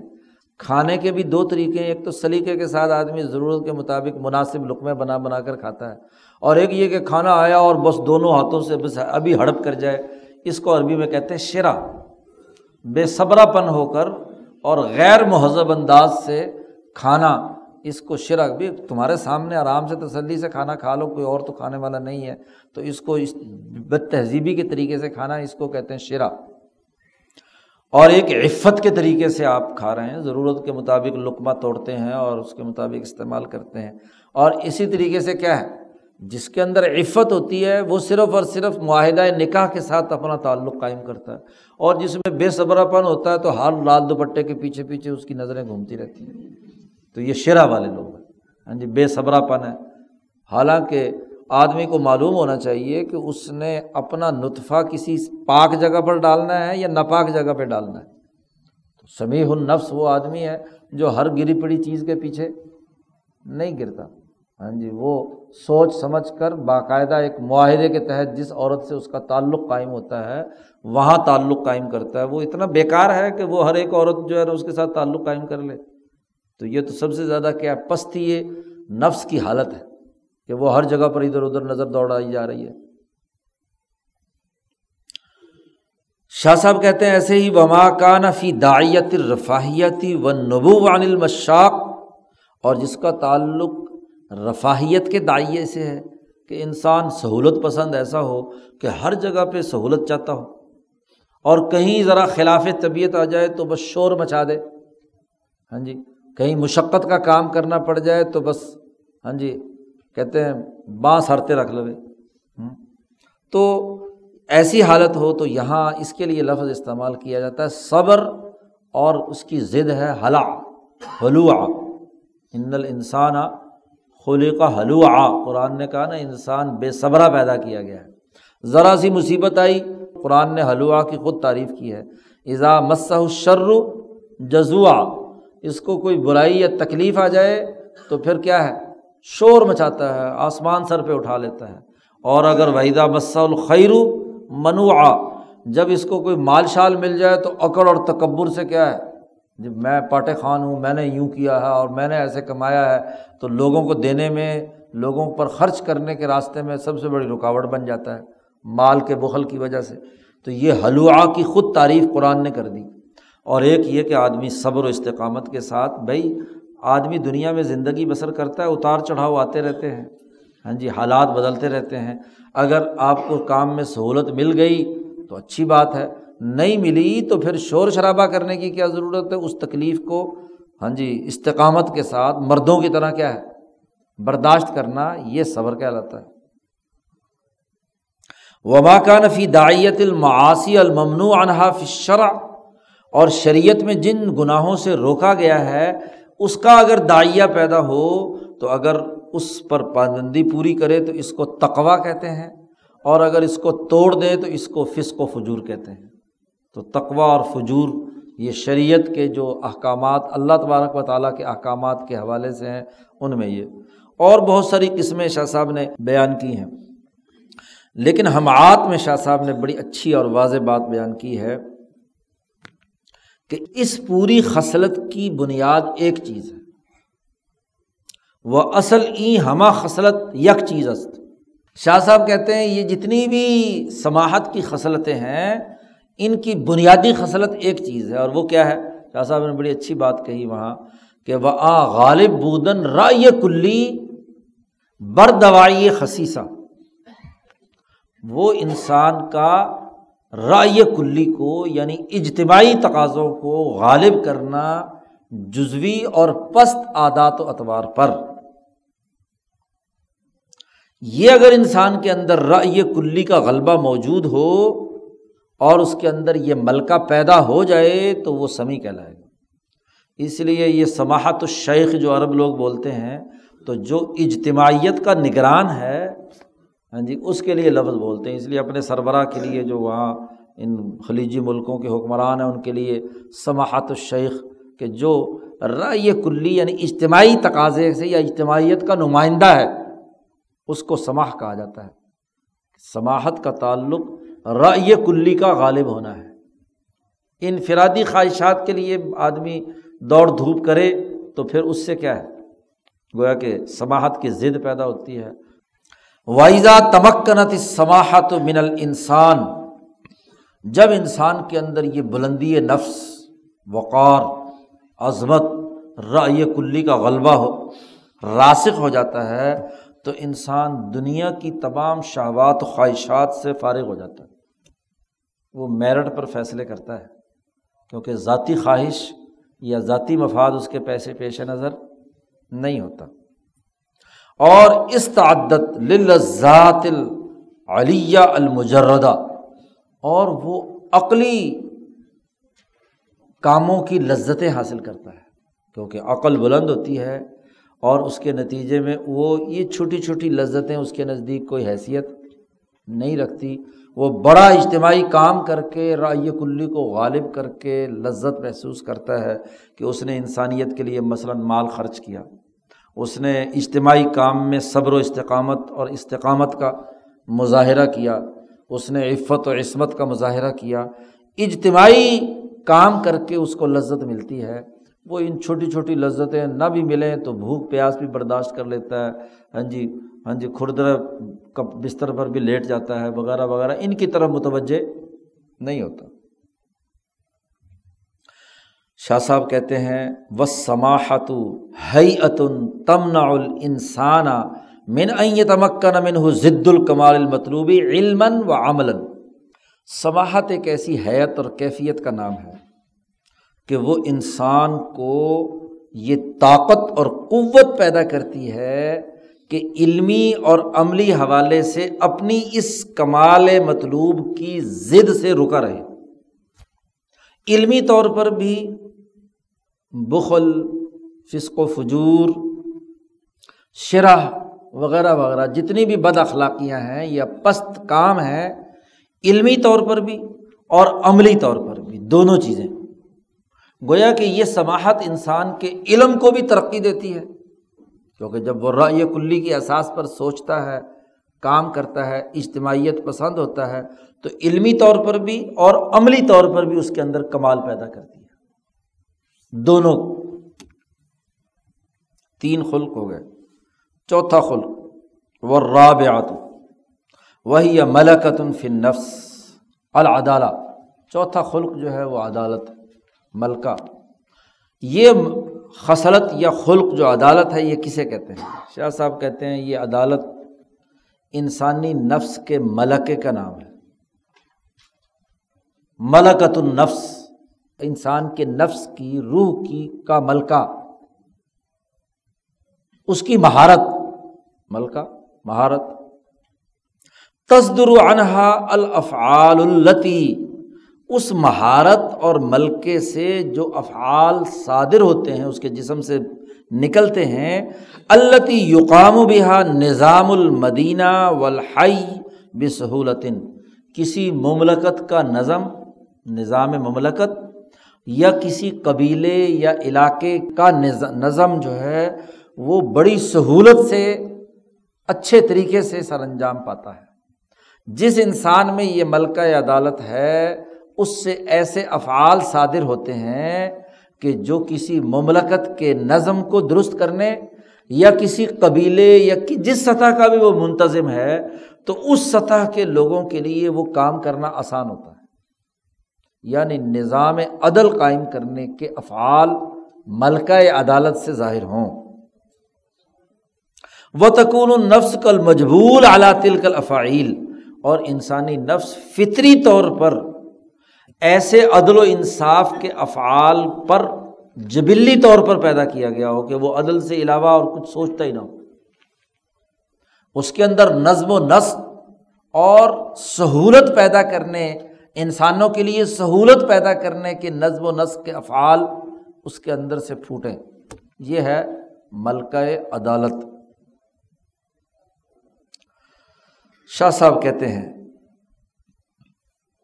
اس کی وجہ کیا ہے؟ وہ سر روفی ظالی کا اس کا راز جو ہے وہ کیا ہے؟ کہ سعادت حقیقیہ میں عدالت، جس کا تعلق دنیا کے نظام کی بہتری کے ساتھ ہے، اس کا سعادت حقیقیہ کے حصول سے یا ملکیت کی ترقی سے کیا تعلق؟ یہ ایک اہم سوال تھا۔ تو شاہ صاحب نے بالخصوص یہاں پر یہ لفظ استعمال کیا ہے کہ اس کا راز یہ ہے کہ وہ فرشتے، ان الملائی کا اور وہ نفوس جو جسمانی تمام تعلقات سے فارغ ہو کر وہاں پہنچ چکے ہیں۔ مالا میں ین طبی فیحہ ما اراد اللہ تعالیٰ فی خلق العالم من اصلاح نظامی و نحبی تو ان فرشتوں کے دلوں پر اللہ تبارک و تعالیٰ انسانیت کے لیے بہتر سسٹم بنانے وغیرہ سے متعلق جو ارادہ کرتا ہے، وہ ارادہ الہیہ سب سے پہلے ان فرشتوں کے دل پر منقش ہوتا ہے۔ اور وہ فرشتے وہ ہیں جو لا یاسون اللہ ما امارا ہوں و یا فعلون مایو امرون وہ کسی بھی حکم کی نہ خلاف ورزی کرتے ہیں، جو حکم ملتا ہے اس کے مطابق کام کرتے ہیں۔ گویا کہ وہ کائنات کی ایسی ہاں جی مینجمنٹ ہے کہ ذاتی خواہشات و لذات سے بالا تار ہو کر وہ انسانیت کی خدمت کے لیے کام کرتے ہیں۔ فتن قلب مرضیات ہوا علامہ یوناسب ذالک نظام اور وہ ان کی تمام پسندیدہ کام انسانیت کے لیے بہترین نظام قائم کرنے کے لیے کردار ادا کرتے ہیں۔ اور یہی وہ جو اروا امبیا علیہ السلام کی مالا اعلیٰ میں پہنچ چکی ہے جن کا پیچھے تذکرہ آ چکا تھا، ان کی روحیں بھی یہی کام کرتی ہیں۔ اب یہ جو دنیا میں انسان ہے، جب ملکہ عدالت پیدا کرتا ہے اپنے اندر اور وہ اچھا نظام بناتا ہے دنیا کا، تو دراصل وہ جب میرٹ پر فیصلہ کرتے ہوئے اجتماعیت کے فلاح و بہبود کے لیے نظام بناتا ہے، تو گویا کہ فرشتوں والا کام کر رہا ہے۔ فرشتوں کی طرح کا کام کر رہا ہے۔ جیسے فرشتے کو نہ بھوک ہے، نہ پیاس ہے، نہ لینا، نہ دینا، ذاتی خواہشات سے بالا تر ہو کر ٹھیک ٹھیک میرٹ پر عدل و انصاف کا نظام بناتا ہے۔ ایسے ہی یہ گویا کہ دنیا میں یہ انسان بھی فرشتہ ہے کہ جو اپنی ذاتی خواہشات سے ماورا ہو کر، جس کی اپنی خواہشات، اپنی برادری، اپنا خاندان، اپنی پارٹی ساتھ نتھی ہوئی بھی ہو اور وہ لوٹ مار میں شریک ہونا چاہے تو حکمران کے لیے عدل کرنا بڑا مشکل ہوتا ہے نا۔ تو بات یہ ہے کہ جب آدمی اس سے ماورا ہو کر اپنے مفادات یا اپنی پارٹی سے ماورا ہو کر فیصلہ کرتا ہے اور عدل کے مطابق کرتا ہے، تو اس کا مطلب یہ کہ دنیا میں چلتا پھرتا فرشتہ ہے۔ تو یہ سارت حقیقیہ کا حقدار کیوں نہیں ہوگا؟ تو عدالت بھی سارت حقیقیہ کا ایک اہم جز ہے۔ اور پھر شاہ صاحب نے یہاں واضح کیا ہے دوسری جگہ پر ہمات میں کہ یہ انسان کے اندر یہ جو ملکہ عدالت ہے، اس کی بھی ذیلی شکیں ہیں۔ اس کے شعبے بیان کیے ہیں۔ اور وہ شاہ صاحب نے کہا ہے کہ وہ سیاست کلی کی بنیاد پر جو نظام دنیا میں قائم ہوتا ہے، وہ دراصل عدل کے ملکے کا اظہار ہے۔ یہ اظہار اگر ایک فیملی کے اندر ہو، تو خاندان کے تمام ضروریات کے پورا کرنے میں وہ عدل و انصاف کے ساتھ اچھا نظم و نسق قائم کرتا ہے۔ آمد و خرچ میں اعتدال پیدا کرتا ہے۔ ہر ہر جو اس گھر میں بچہ موجود ہے، بڑا موجود ہے، اس کی ضروریات کا خیال رکھتا ہے۔ اس ضروریات کو پورا کرنے کے لیے انصاف کے ساتھ ہاں جی چیزوں کو خرچ کرتا ہے اور ان کی کام کردار ادا کرتا ہے، نمبر ایک۔ شاہ صاحب نے کہا، اسی طرح اس سے اوپر کی طرف اگر وہ کسی جماعت کے اندر کسی ذمہ داری میں ہے، مالیاتی حساب کتاب کے اندر وہ عدل و انصاف رکھتا ہے، جمع و خرچ کے اندر۔ اسی طریقے سے اگر معیشت کے دائرے کے اندر ہے، تو اس کے اندر حریت یعنی اپنی آزادی اور حریت کی بنیاد پر اپنا رزق خود کمانے کی عادت ہو، کسی دوسرے کے سامنے بھیگ مانگنے کی عادت۔ ملکہ عدالت اس کے اندر آزاد معیشت کی سوچ پیدا کرے، ملازمت اور غلامی کی سوچ پیدا، ملکہ عدالت کا وہاں نتیجہ اس کی معیشت کے حوالے سے آزادی اور حریت کا ہونا چاہیے۔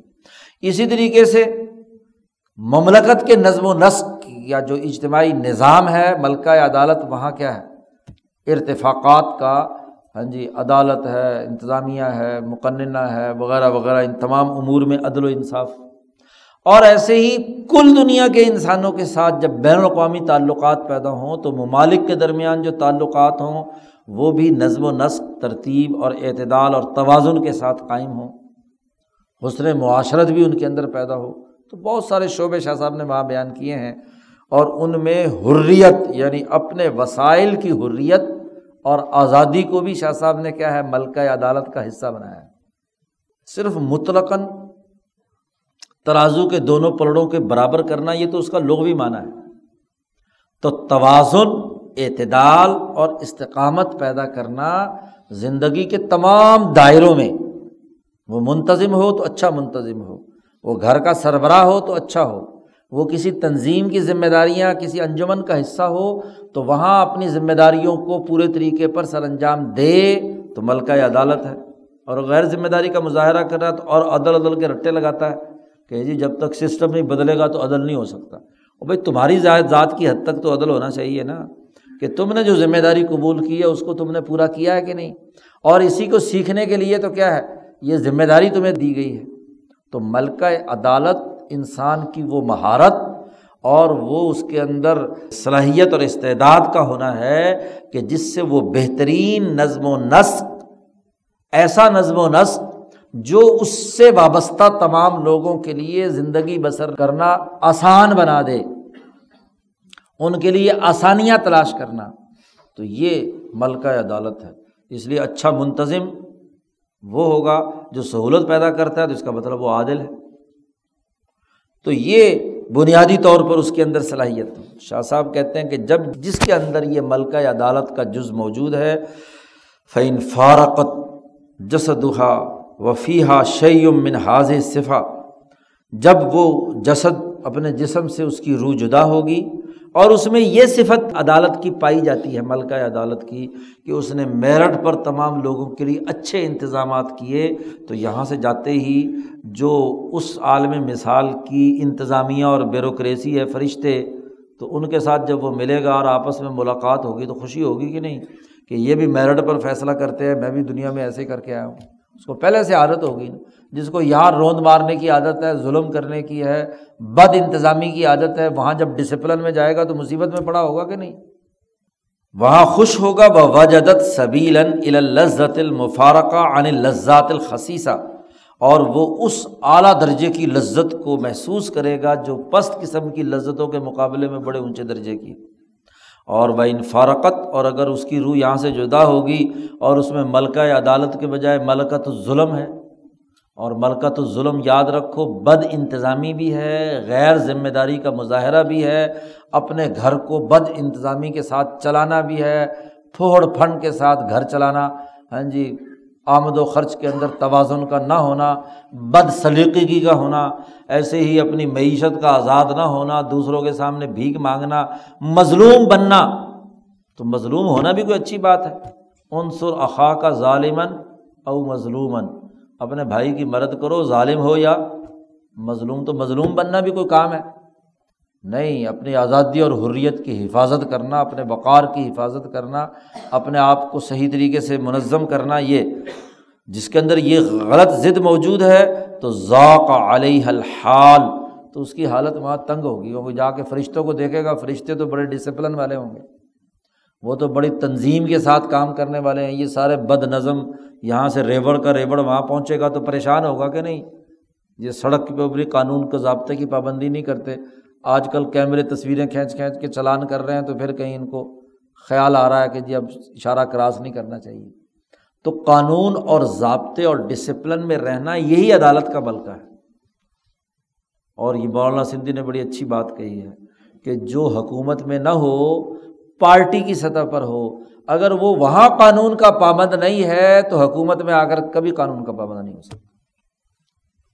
وہ یہ کہے کہ جی نظام بدلے گا تو پھر ہم بہت ہاں جی ڈسپلن والے ہوں گے۔ اب تو توڑ دو۔ ہمیں ڈسپلن کا پابند ہونا ہے۔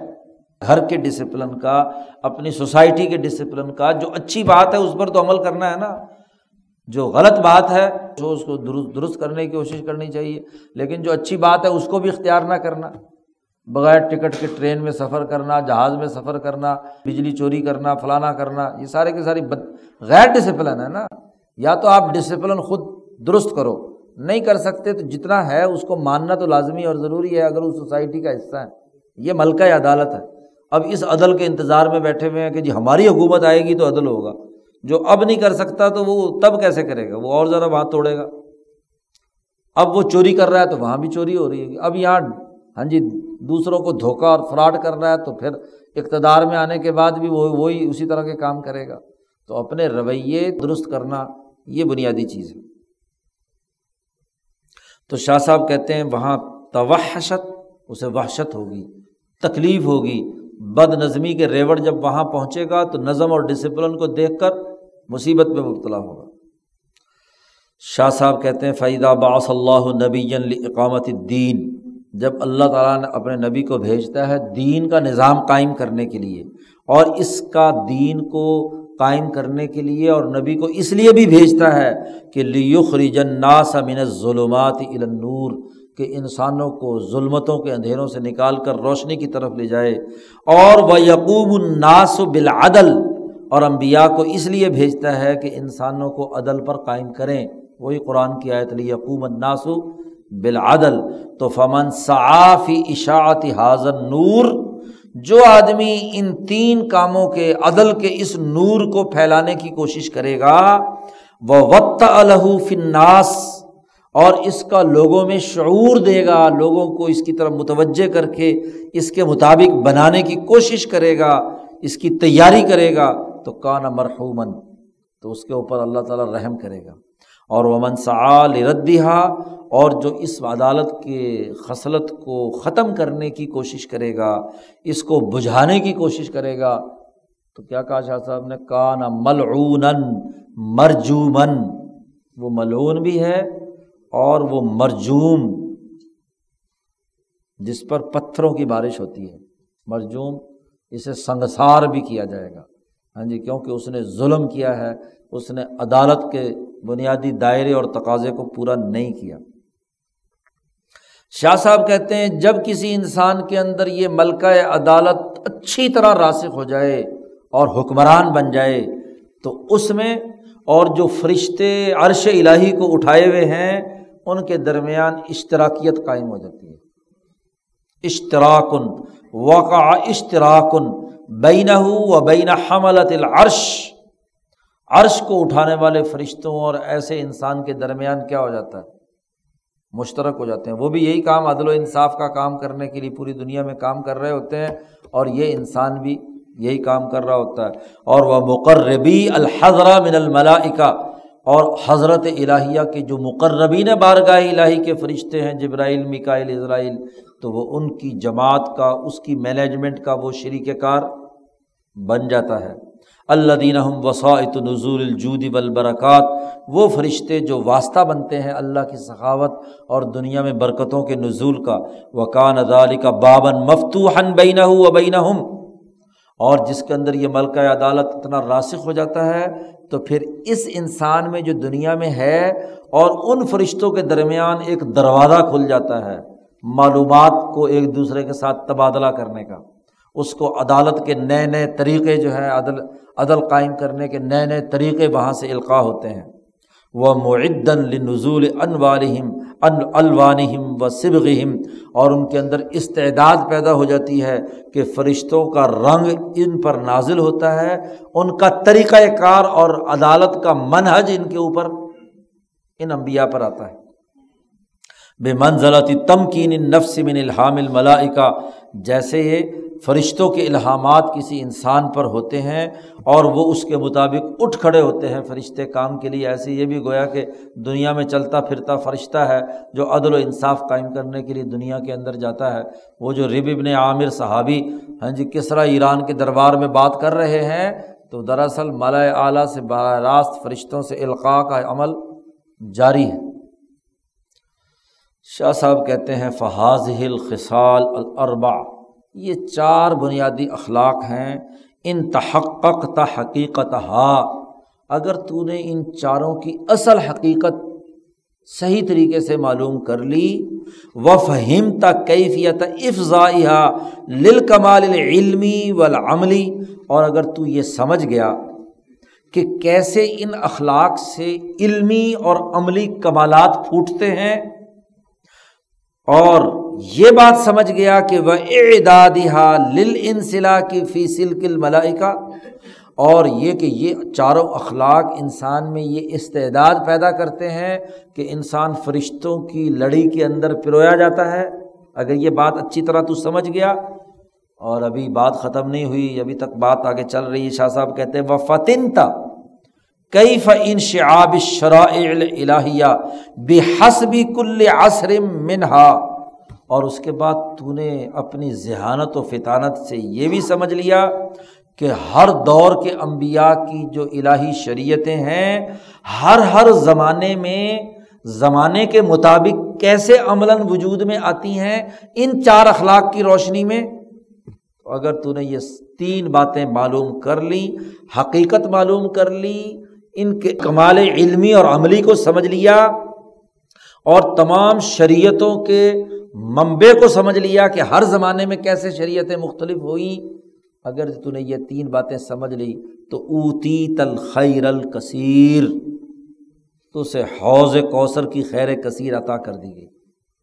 اسی کو کہا گیا کہ جس کو حکمت آ گئی ہاں جی وہ یو تل حکمت فقط اوت یا خیرن کثیرہ تو اسے بہت بڑی خیر کثیر عطا ہو گئی۔ تو جس نے یہ چار اخلاق، ان اخلاق کا کمال علمی اور عملی پر انتباق اور پھر اس کے نتیجے میں تمام شریعتوں اور قوانین کے سمجھنے کی عادت پیدا ہو گئی، تو تجھے بہت بڑی خیر کثیر عطا ہو گئی۔ اور اگر تجھے یہ سمجھ میں آ گئی تو کن تفقیحن فدین میں من اراد اللہ بھی خیرن تو تو دین کا سمجھدار اور باشعور انسان بن گیا۔ دین کا فقی بن گیا۔ ایسا فقی جس کے بارے میں اللہ نے ارادہ کیا ہے خیر کا اور بھلائی کا۔ شاہ صاحب کہتے ہیں کہ یہ چار خصلتیں جب مرکب ہو کر چاروں کی چاروں کسی کے اندر پائی جائیں تو اس کا نام ہے الفطرت۔ والحالت المرکبت منہا، ان چاروں سے جو حالت مرکب ہو کر وجود میں آتی ہے کہ اس میں تہارت کا ملکہ بھی ہو، اخبات کا ملکہ بھی ہو، اس میں سماہت کا ملکہ بھی ہو، اس میں عدالت کا ملکہ بھی ہو، تو اس کو کہتے ہیں فطرت تو سما بالفطرہ۔ اور جب فطرت ہے، تو اس فطرت کے حصول کے اسباب بھی ہیں اور اس فطرت کے حصول کے راستے کی رکاوٹیں بھی ہیں۔ یہ شاہ صاحب اب بنیاد بنا رہے ہیں اگلے ابواب کی۔ کہ جب ان چار اخلاق کے مجموعے کا نام فطرت ہے، تو ولفطرت اسباب تو حسل و بہا بعضہ علمیہ و بعضہ عملیہ تو اس فطرت کے اسباب کے کے لیے حاصل کرنے کے کچھ اسباب ہیں، کچھ علمی اسباب ہیں اور کچھ عملی اسباب ہیں۔ جو تو فطری طور پر پیدا ہوئی، روحیں ہیں اور ذہین ہیں، ان کو تو یہ اسباب کی ضرورت نہیں ہے۔ اور جو کم درجے کے ہیں اور انہیں یہ چار اخلاق اپنے اندر پیدا کرنے ہیں، تو اس کے پیدا کرنے کے اسباب اور طریقۂ کار کیا ہے؟ وہ اسباب کیا ہے؟ علمی اسباب کیا ہیں کہ جس سے علم، کمال علمی پیدا ہو، اور عملی اسباب کیا ہیں جس سے عملی صلاحیت اور استعداد پیدا ہو؟ اور شاہ صاحب کہتے ہیں کہ اس فطرت کے حصول کے راستے کے کچھ حجابات اور پردے بھی ہیں جو انسان کو ان چیزوں سے روک دیتے ہیں، ان چاروں اخلاق کے حصول کے راستے کے پردے بھی ہیں۔ اور تیسری چیز وحی اور ہیلے بھی ہیں ایسے جو ان پردوں کو توڑ دے جی اسی کا نام طریقت ہے کہ وحی تکسر الحجب، ان پردوں کو توڑنے کا طریقہ کار کیا ہے۔ کیونکہ فطرت انسانیت کو ظاہر کرنا ہے اور فطرت نام ہے ان چار اخلاق کا۔ ان فطرت تک پہنچنے کے راستے کی رکاوٹیں اور حجابات کیا ہیں؟ اور ان حجابات کو ختم کرنے کا، توڑنے کا طریقہ کار کیا ہے؟ جب یہ بات پوری ہوگی تو سعادت حقیقیہ کی حق کا باب مکمل ہوگا۔ تو شاہ صاحب کہتے ہیں، نحن نرید، ہمارا ارادہ یہ ہے کہ ان نبیہ کا اعلیٰ حاضر امور۔ فطرت کے حصول کے اسباب، اس کے حجابات اور ان حجابات کو توڑنے کے ہیلے اور طریقے، ان امور پر آپ کو متنوع کریں۔ آپ کے سامنے اس کا بھی مکمل طریقۂ کار واضح کریں۔ اس لیے دوستوں فستم لما یتلا علیک۔ اچھی طرح کان کھول کر سننا جو کچھ آگے ہم بیان کرنے والے ہیں۔ یتلا علیک۔ آپ پر جو اگلے ابواب کی ہم تلاوت کرنے والے ہیں، تو اس کے لیے کان کے ڈاٹ کھول کھال کر آنا۔ ہاں جی۔ فستم اچھی طرح کان کھول کر سن لینا۔ بے توفیق اللہ تعالیٰ۔ لیکن اللہ کی توفیق سے ہی ہوگا۔ یہ نہیں کہ سارے دن کے تھکے رہے آئیں گے تو سوئیں گے نا پھر یہاں۔ کان کہاں سے کھلے ہوں گے؟ بلکہ آنکھیں بھی بند ہو جائیں گی۔ تو اگلی بات، کان کھول کر سنیں گے۔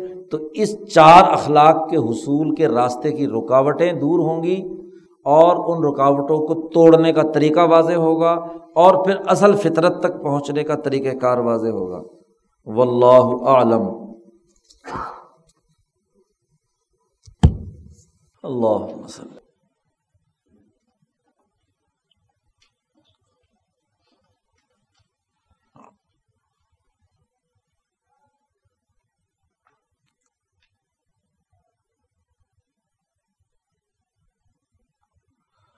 اجمائی